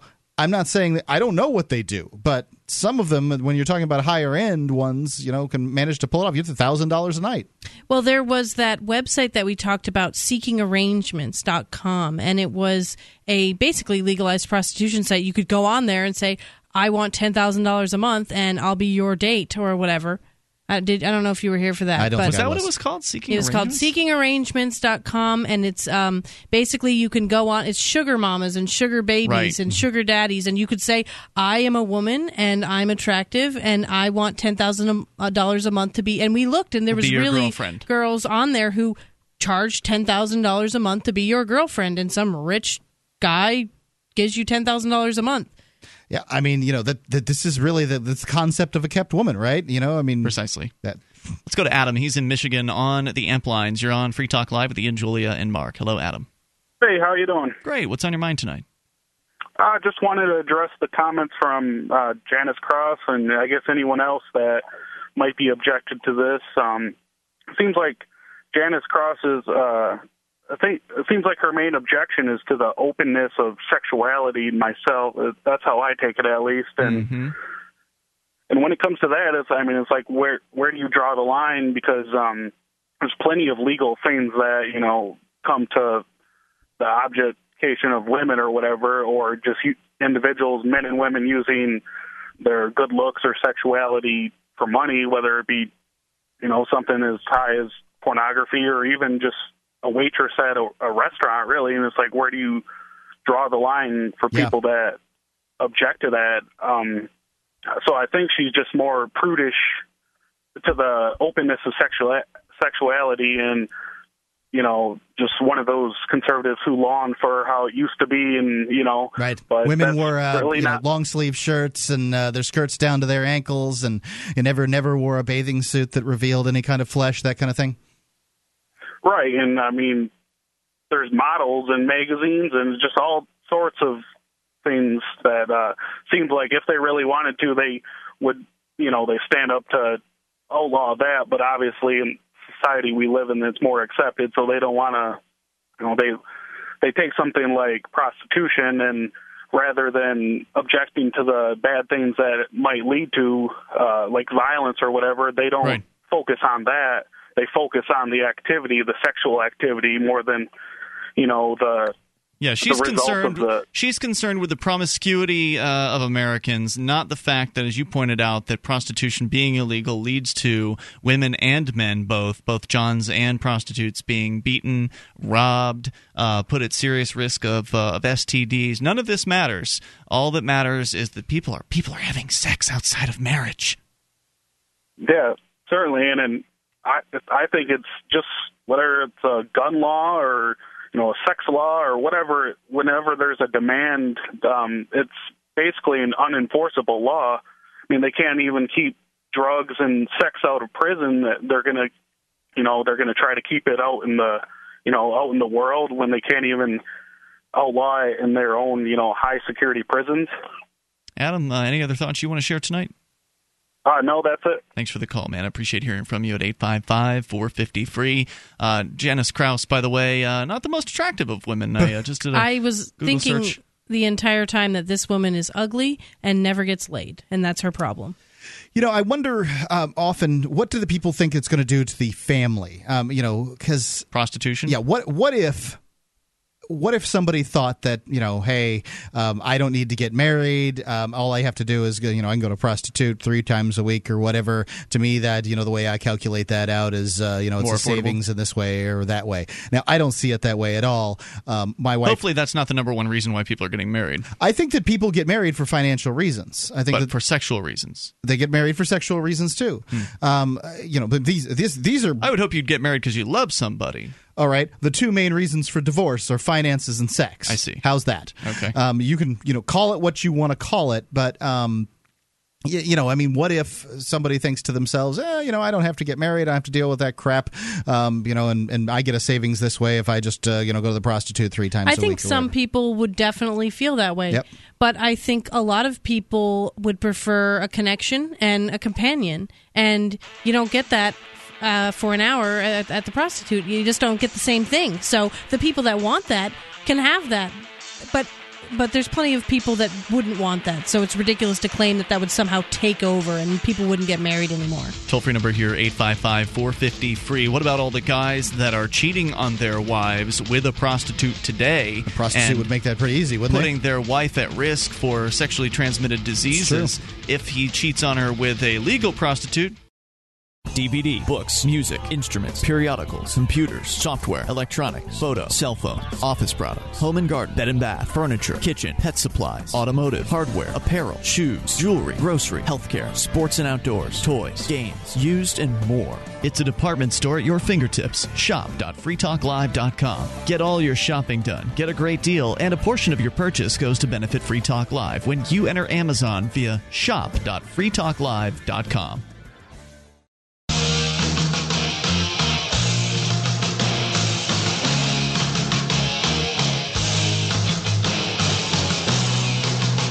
This is Free Talk Live. You can take control here toll free at 855 450 free. The SACL CAI toll free line 1 855 450 3733. You can join us on our website over at freetalklive.com. We give you the features on the site there completely free, so enjoy those on us. Once again, freetalklive.com. Ian here with you. And Julia. And Mark. And don't forget, you can uh, visit the webcam over at cam.freetalklive.com to watch and listen to the show at the same time. And in addition to that, uh, you'll also be able to chat because the chat room is built into the same page. It's all free over at cam.freetalklive.com. That's cam.freetalklive.com. And the telephones here are brought to you by SACL CAI. The principal of SACL CAI, Jason Osborne, or one of the principals, I should say. His father worked there too, um, and you know, also a big supporter of Free Talk Live. Would like you to be to would like to remind you to share your favorite episode every week of Free Talk Live on your Twitter or Facebook. It's a great way to spread the message of liberty very cheaply. It's good advertising for us and free. Uh, so you can see SACL's uh, banner at freetalklive.com. It's top one on the right hand side of the page. Looking at this uh, article here over at cnsnews.com, it's a very right wing uh, website that is reporting on the UN Commission calling for legalizing prostitution. Just to make it clear, I don't support the UN. I don't support world government. I don't like the idea of the the UN, uh, you know, trying to tell people what to do. But in this case, it's a recommendation. They don't actually get to force these policies upon anybody. Uh, they're recommending this uh, that uh, the countries around the world decriminalize or legalize prostitution and uh, and drugs uh, as well. And they interviewed prostitutes, activists, and public health advocates in 140 countries across the world to come to their conclusions. But CNS News is a again a very ultra right wing site and uh, so you, you, actually scroll down and look at their comment section here the 650 comments uh, just on the first page just looking at these comments. It's mostly just attacks on the un nobody really has much to say about the idea of legalizing prostitution. They're just they're just crowing about how terrible the un is and the un needs to go away. And i say look if somebody's right about something you know let give credit where credit's due they're absolutely right on this one. Now they're absolutely wrong about gun confiscation and uh, taking guns out of uh, people's hands. That they're wrong about that. And the idea of I don't having think the worst, government's a terrible idea. I don't think the worst thing in the world is an uh, if you're going to have these monopolies on uh, coercive violence that we call nations. Um, if you're going to have these, that these nations might get together to talk about things to avoid violence with each other. I don't think that's the worst idea in the world. No, I agree with you there. But the suggestion is UN wants to rule the world. That uh, I, I would agree that there's you know agencies, government agencies tend to grow, and that government agency is going to tend to grow in that direction. And I think that it would need to be watched vigilantly. But that doesn't make the United States freer. I mean, you know, I mean, you keep all this time watching the UN, you know, watch the birdie, the uh, the alligator sneaking up behind you. You know, I was looking at the, uh, the Concerned Women for America. That's where their expert came from. There's self styled expert in their article that they were quoting.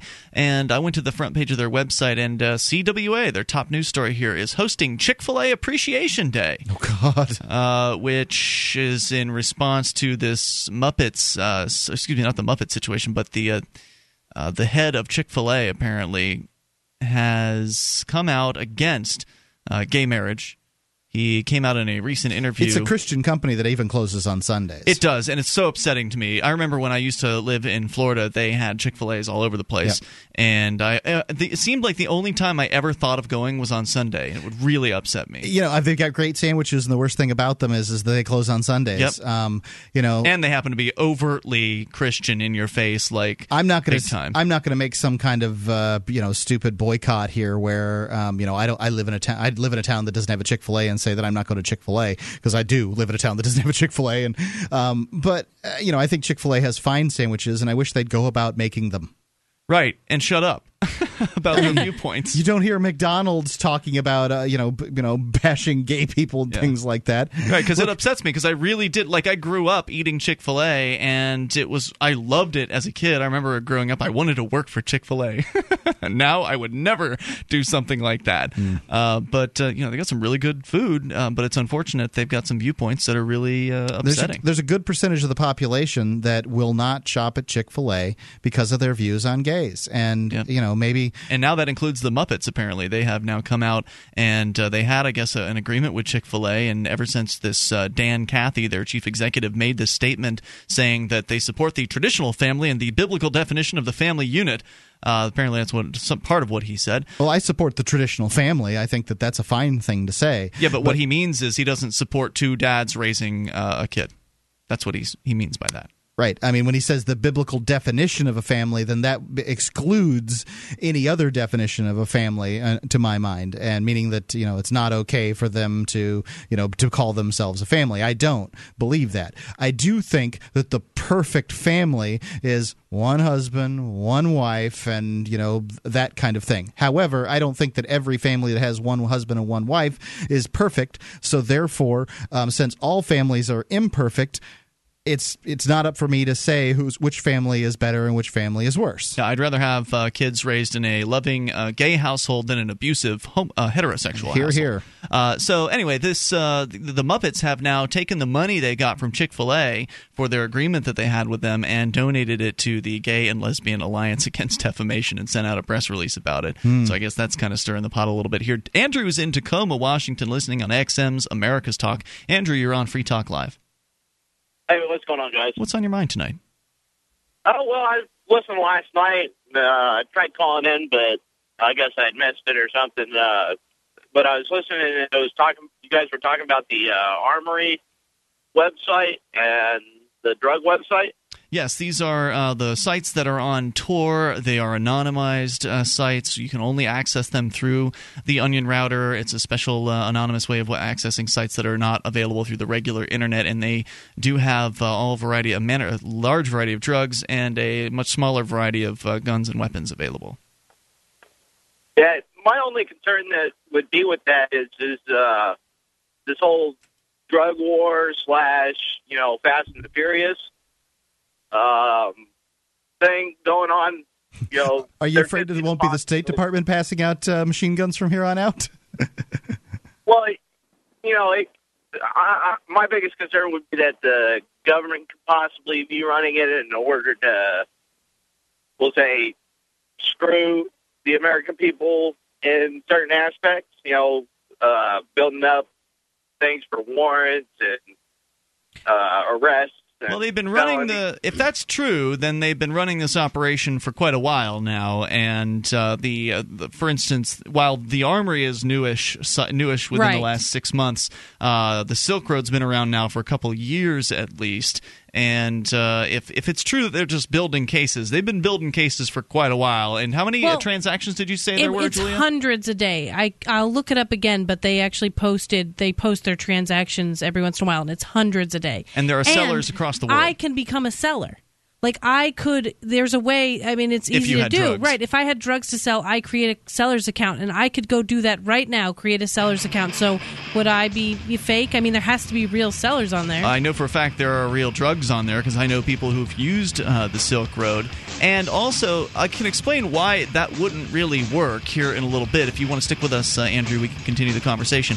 855 450 free. There's a lot of understandable paranoia surrounding these anonymous uh, websites, but there are reasons why, as I mentioned at the very end of last night's show, they actually might be safer than the real, the other black market. The successes are piling up and proving the Free State Project is a real movement and no longer just a great idea. When you're planning your move to New Hampshire, consider Keene. Keene is famous for its civil disobedience and non cooperation, and there's plenty of political opportunity as well. Though it's more than just activism, with regular social events each week. See what's happening at freekeene.com and get connected with video, audio, one of the busiest Liberty forums in New Hampshire, and more at freekeene.com. That's freekeene.com.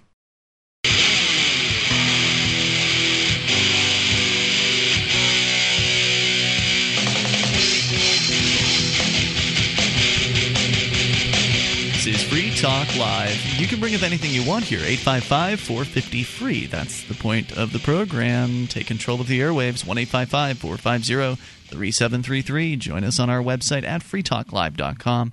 Enjoy the features we give to you there. Lots of different stuff, including the bulletin board system. You can go and get interactive with other Free Talk Live listeners on our forum. It's bbs.freetalklive.com. That'll get you there. It's free, bbs.freetalklive.com. We're talking about the Silk Road and the Armory, which are two places in the internet where one can buy and sell things that uh, you know might exist in the black or gray markets. And one uh, integral part of these uh, that, that, makes these uh, these these websites possible is Bitcoin.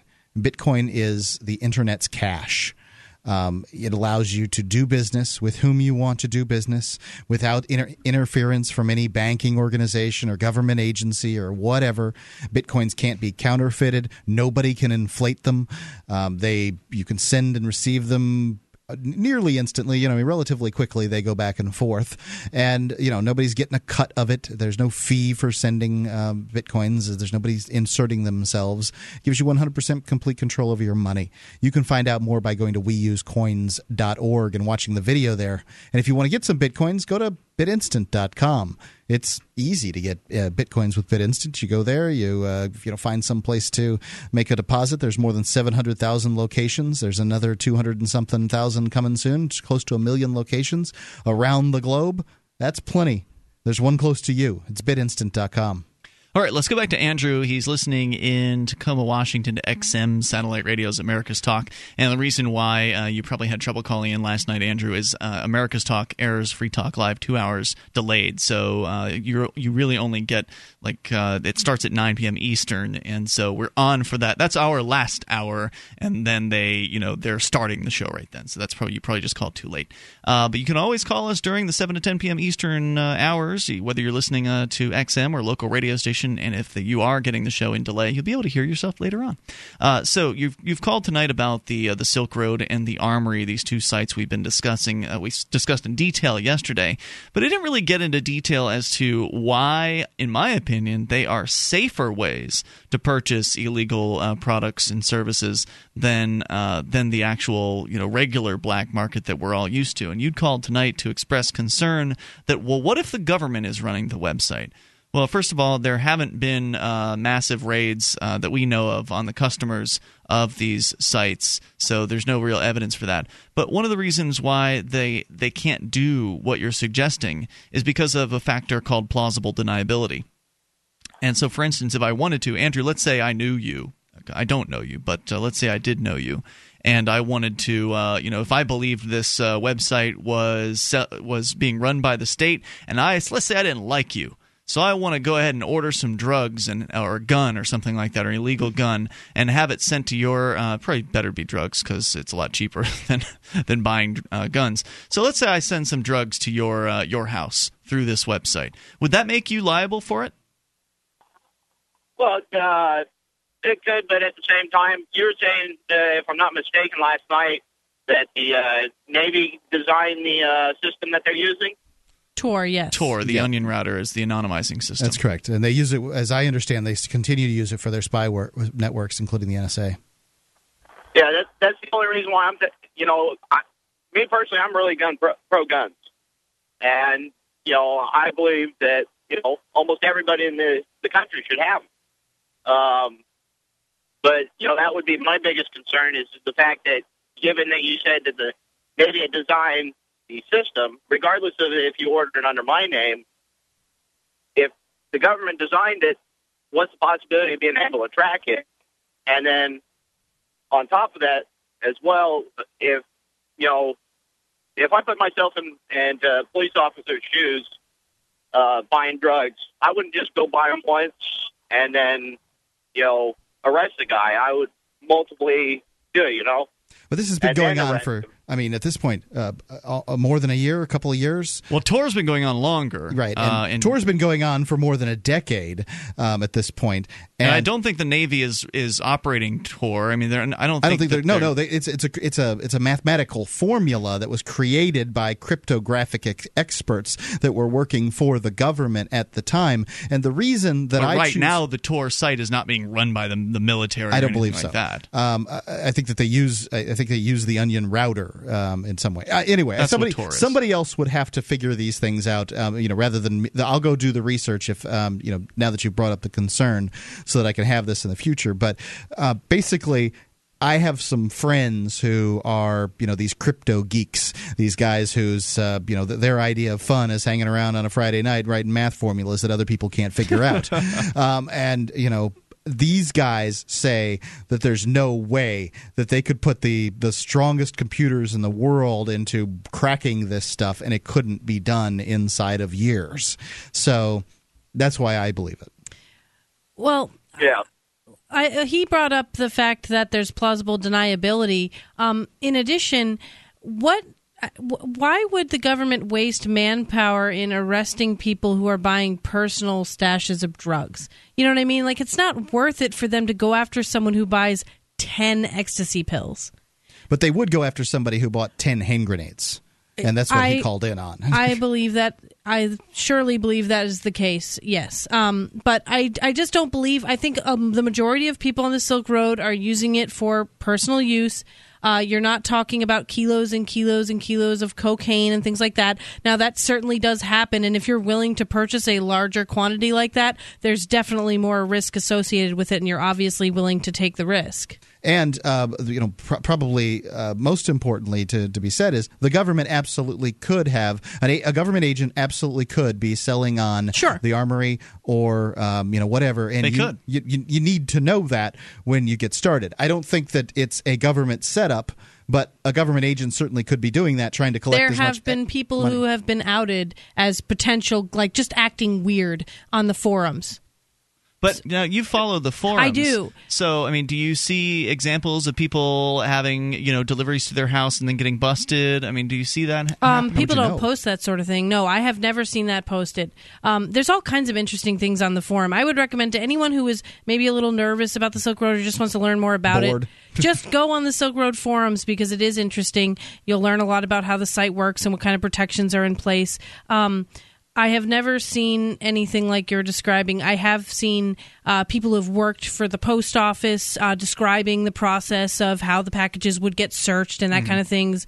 Um, I've seen a lot of paranoid posts where people are concerned because they didn't get a package and they're freaking out. But I've never heard of anyone actually getting into any legal trouble. So it's more likely that uh, on the Silk Road or in the Armory site that you'll get scammed than you will Right. get arrested. Uh, that you know you'll give somebody some Now- money and they won't send the product. Right, and, and that's not to say that uh, there aren't precautions taken, but uh, from what I've seen, if you're on the forums for a while, you can kind of gauge which sellers you should work with, and they have uh, like a system in place. So a lot of them will advertise, "You do not have to sign for this package," and that's for your protection because the package, if it comes, my understanding legally is that uh, if a, if they came to your door and they gave you this package, the only way that they could prove that you accepted this package is if you signed for it. But even then, I have to wonder, like, you know, again, if I sent Andrew, uh, bought some drugs on the Silk Road and sent him to Andrew's house, and, you know, a lot of people, if FedEx comes up, well, I got a package for you, they're going to sign for it, whether or not they know what's in that package. I mean, still, you would, wouldn't you think you'd still have plausible deniability? Like, whoa, I didn't know what that was.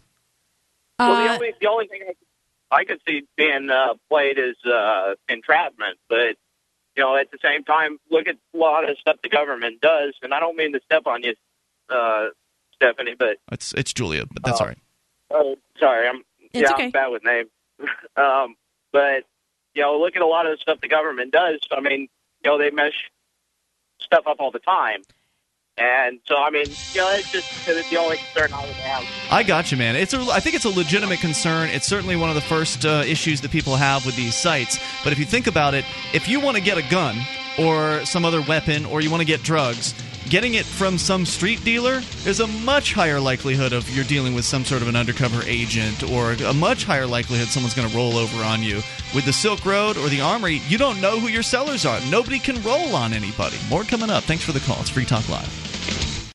On Free Talk Live, we talk about investing in gold and silver as a hedge against inflation, investment, and barter currency. We've teamed up with Midas Resources to offer you some great rates on some hand-picked gold and silver pieces. U.S. Eagles, British Sovereigns, 20 francs, Lakota Nation silver rounds, Montana silver reserves, and Walking Liberty halves. Call 877-857-9938 or go to gold.freetalklive.com. The shipping is the same for one as it is for 20, so try to get as many as you can all at once. gold.freetalklive.com.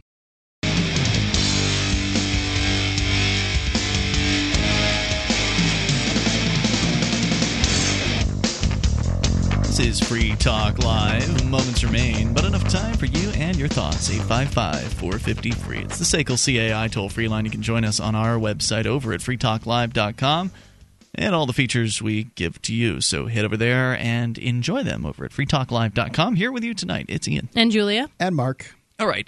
So uh, we've been talking about the uh, the onion router. Uh, caller brought this up again. And by the way, I do have the uh, the seven things uh, that you need to be wary about regarding Bitcoin. But it's uh, it's too detailed, so we're going to put that on hold. Maybe we'll talk about that tomorrow night because it's just all kinds of. It's basically a hit piece against Bitcoin, and it's ridiculous.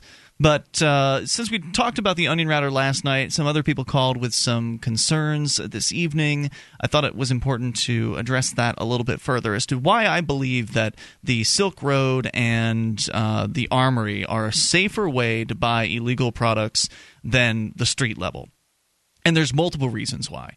One, safer, uh, the drugs are safer on the Silk Road because there's competition there and uh, Julia, you've been to a number of uh, raves over the years, so yes. you're, you're, very familiar with that scene. And frequently, if you go to something like a, some kind of a party, there's some unscrupulous character in some cases who will show up with pills that he will market as uh, being MDMA or ecstasy, as it is called on the streets, uh, and uh, and they're not. They're not. I mean, it's, it's, Actually, it's something else. I heard a really disturbing statistic, and I'm not sure if it's true, but a DJ that I know went to Electric Forest, which is a huge festival out in the west somewhere, and he said that they had a DanceSafe booth there, and that 80 percent of all of the Molly and ecstasy did not have any MDMA in it at all. Eighty percent, and this was like one big, the big old, like a big old camping kind yes. of festival thing.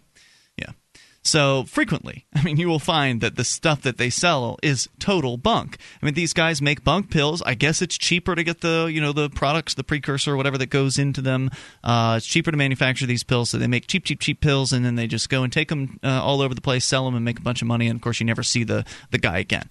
Uh, these things are, are common, and it's also common that uh, because these pills are so bad, but they're marketed as MDMA, people who are maybe younger don't know what MDMA is. That is So- very common. So they'll take these and they'll think they're taking MDMA and they'll tell their friends, "Hey, this is good MDMA." And then they'll, you know, the word spreads and the stuff continues to sell because people don't know they don't know any better. And Sometimes they, you know, they'll, they'll buy the same cough syrup from the the, the same cough tablets from the same guy over and over again. This is one of the things that's uh, relatively common is uh, uh, dextrometh- dextromethorphan hydrobromide. DXM. Yeah, Mhm. DXM will be marketed as uh, Molly. I've seen that actually happen. I've seen uh, te- I've seen Molly what is being sold as Molly Test as uh, as DXM. So I know that's true. And uh, so you don't get in the black market a lot of the times what you're expecting to get, and sometimes that can result in danger because if you're not getting what you're expecting, then you aren't necessarily prepared for the consequences of taking that uh, that pill, and that could result in you know an increased heart rate, which could result in uh, you know if you're at a hot uh, Right. club dancing around, could result in exhaustion, uh, heat, uh, you know heat exhaustion essentially. and- Imagine for a second that uh, you get a beer that tastes like a beer, but it's actually full of Everclear, 150 proof or something Yeah. like that. I mean, it's going to be an entirely different. You're not prepared for that. Right. So a lot of times you'll hear about somebody overdosing on uh, MDMA. It's nonsense. Uh, they're probably taking something else. They're in a club where they've turned off the faucets or whatever, and they can't have water, and they uh, they overheat. So there's some real dangers to buying uh, products on the black market because one, you don't know what you're necessarily getting. Two, you don't know who you're buying from. That person in the club could be an undercover cop, and uh, you could end up going to jail as a result of just trying to have you know enjoy your uh, your time at the club. I w- actually the first time I went, or I th- yeah, the first time I went to jail, I um, was in there with a woman who bought crack from an undercover cop. So the you might be buying it from an undercover cop. That's already happening, and you're arrested on the spot, guaranteed. Right. So, uh, so danger from the product. You don't know what it is. Danger from the seller. You don't know who they are. And if it's not an undercover cop, there's always the possibility you're just getting scammed. You're getting some bunk, uh, or you know, you could get robbed if you're buying some larger amount. For instance, uh, I knew uh, one of my roommates uh, growing up uh, when I was you know a young adult. He uh, went on a tried to buy some ecstasy from somebody. Ended up having a gun pointed in his back and uh, being robbed for something like some piddly amount, like ten pills or something like that. Uh, you know, crackheads don't have a problem with robbing people for relatively small amounts of money or drugs. So there's high, high, high risk involved in doing business in the black market. And of course, you want to talk about the gun trade. I don't know anybody who's ever been involved in the gun trade, but uh, Sounds it's, scary. It's an incredibly dangerous business. Obviously, you're dealing with weapon, you know, weapons traders. I mean, Clearly, they're- they're armed. there's some serious people, and uh, and so so serious risk involved here. Now you look at the uh, the Silk Road, you look at the Armory, these online anonymous places. You don't know who your dealer is, and that obviously is tweaking some people out. Like, well, what if it's the government? I'm glad that we don't know each other. I like that aspect a lot. Right, because now the now the people are anonymous there, but they're anonymous and known at the same time. Like they're They but have a their- reputation. Their handle is known there, so Yes. you know I'm Right. I'm uh, Joe you know, Blow. pot pot boy um, or whatever and uh, yeah i'm i'm known there as pot boy even though they don't know that my real name um, is jim johnson or whatever it might be A- and you know so you, you pot boy has a reputation there. Pot boy delivers. And so i mean these people will have other sales. They'll have a reputation just like they would on any other bidding site. Right. So that helps. The, uh, the fact that they have reputation means that they want to deliver a product that is good, that is reliable, that is you know quality, and it's uh, it's affordable. They absolutely compete with each other too. They have sales. They have uh, they have specials. When a new seller comes on and wants to prove themselves, he will offer samples to people so that they'll test it for him and come on and give him a good rating. I mean, it's great. The it's very innovative and interesting to watch. Yeah, and so nothing like this exists anywhere else. Uh, so you've got all those factors, and then the fact that you don't know who the seller is is good for the seller, and it's good for you as well because they don't know who you are either. When you buy the products on the Silk Road, you don't have to put your real name on the shipping label. you just have to know where it's being shipped to and under what name it's being shipped to. So they don't know who you are. They can't rat you out to anybody. You can't rat them out to anybody. Whereas if you, in a lot of cases, let's say you're selling drugs at the at the club, and somebody who you sell the drugs to gets caught by the police for possession of uh, ecstasy or whatever, and they say, you know, who who sold this to you? Oh yeah, I'll I'll tell you if you let me off the charges. Uh, then you know they roll over. This not is how the be cops- telling on this one Right. This is how the cops do it. I mean, they bust some little guy to get the bigger guys. But in this case, they can bust the end uh, end user in theory, maybe, but they can't roll on the the person that sold Sure, it. they can get your plea bargain signed before you roll on the guy, and then you go ahead and you show him. I bought it here on the uh, the Onion Network at uh, the Silk Road. This is the guy's name. It's Pot Go Boy. get him. Yeah. It's So Pot Boy, Pot so- Boy sold it to me. Yeah. I've just revealed who Pot Boy is. So Jim so you- Johnson. So you're more likely to get the product you're looking for. You're going to get a probably a better deal on it, and there's protection for both the buyer and the seller. I mean, it's a safer Well- deal. The worst case scenario likely is that you're going to get ripped off. And as you said, Julia, if you go with somebody who's a reputa- uh, reputable seller, you're probably not going to get ripped off either. So it's just a safer deal all around. It's not to say it's perfect. It's not to there's say, there's not to say as a guarantee the cops aren't going to show up at your door. But there's protections involved in this system, and Well, it's right. brilliant. There's several layers of protection. There's, I, I mean, I don't know if I know we talked about this on the break, but um, they all send it via USPS from what I've seen. And USPS requires a warrant to go in your packaging. So if it's packaged well, they can't just open your package, whereas UPS and FedEx, they can because they're not a government agency, so they don't fall under the Constitution. So the government could just walk into UPS and say, Right. "Let's see, let's look." So they all do USPS from what I've seen, and if it's packaged properly and it doesn't smell, then they can't go in it. It just looks like an, another package, and you're talking about several packages a day. But And you had said that there are even uh, USPS employees Yes. who've gone on the forum to talk about their security measures Right. to essentially reveal how the inside of the USPS works, so these shippers can better understand what they're getting into. I mean, this is incredible. Let's go to Chris. He's in Nevada. You can bring up anything. Chris, you're on Free Talk Live. Yeah. All right. Chris, you're on the air. Hello. Hi. I'd like to talk about the Dick Act of 1902. The what? It's called the Dick Act of 1902. Tell me about it quickly. Okay, it's about the Gun Control Act that can't be repealed. Okay, what's it do? Okay. Uh, well, here's the thing. I'd like to call on all Americans tonight. Well, they're not all Uh, listening. this is well. This is the thing. Um, you know, this is the thing that nobody wants to talk about about this UN gun control law that they're probably going to pass. Oh, come on. And a lot of people don't know about this Dick Act of 1902, also known as the Militia Bill H.R. 11654, dated June 28, 1902. Anyway, they, it cannot be repealed, as uh, the, the President of the United States has zero authority without violating the Constitution, called the National Guard to serve outside of their state borders.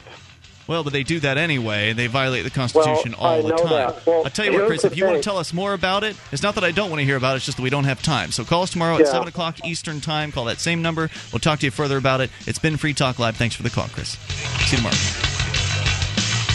The three most important things you can do for Free Talk Live are one, share one episode a week on Facebook or in some other social networking site. Two, buy the things you buy online through shop.freetalklive.com. Three, give three bucks a month to the AMP program. It's my firm belief that Free Talk Live's AMP program is the best use of your charitable dollar among liberty oriented organizations. Support all the organizations you love, but make sure you give three bucks a month to AMP at amp.freetalklive.com.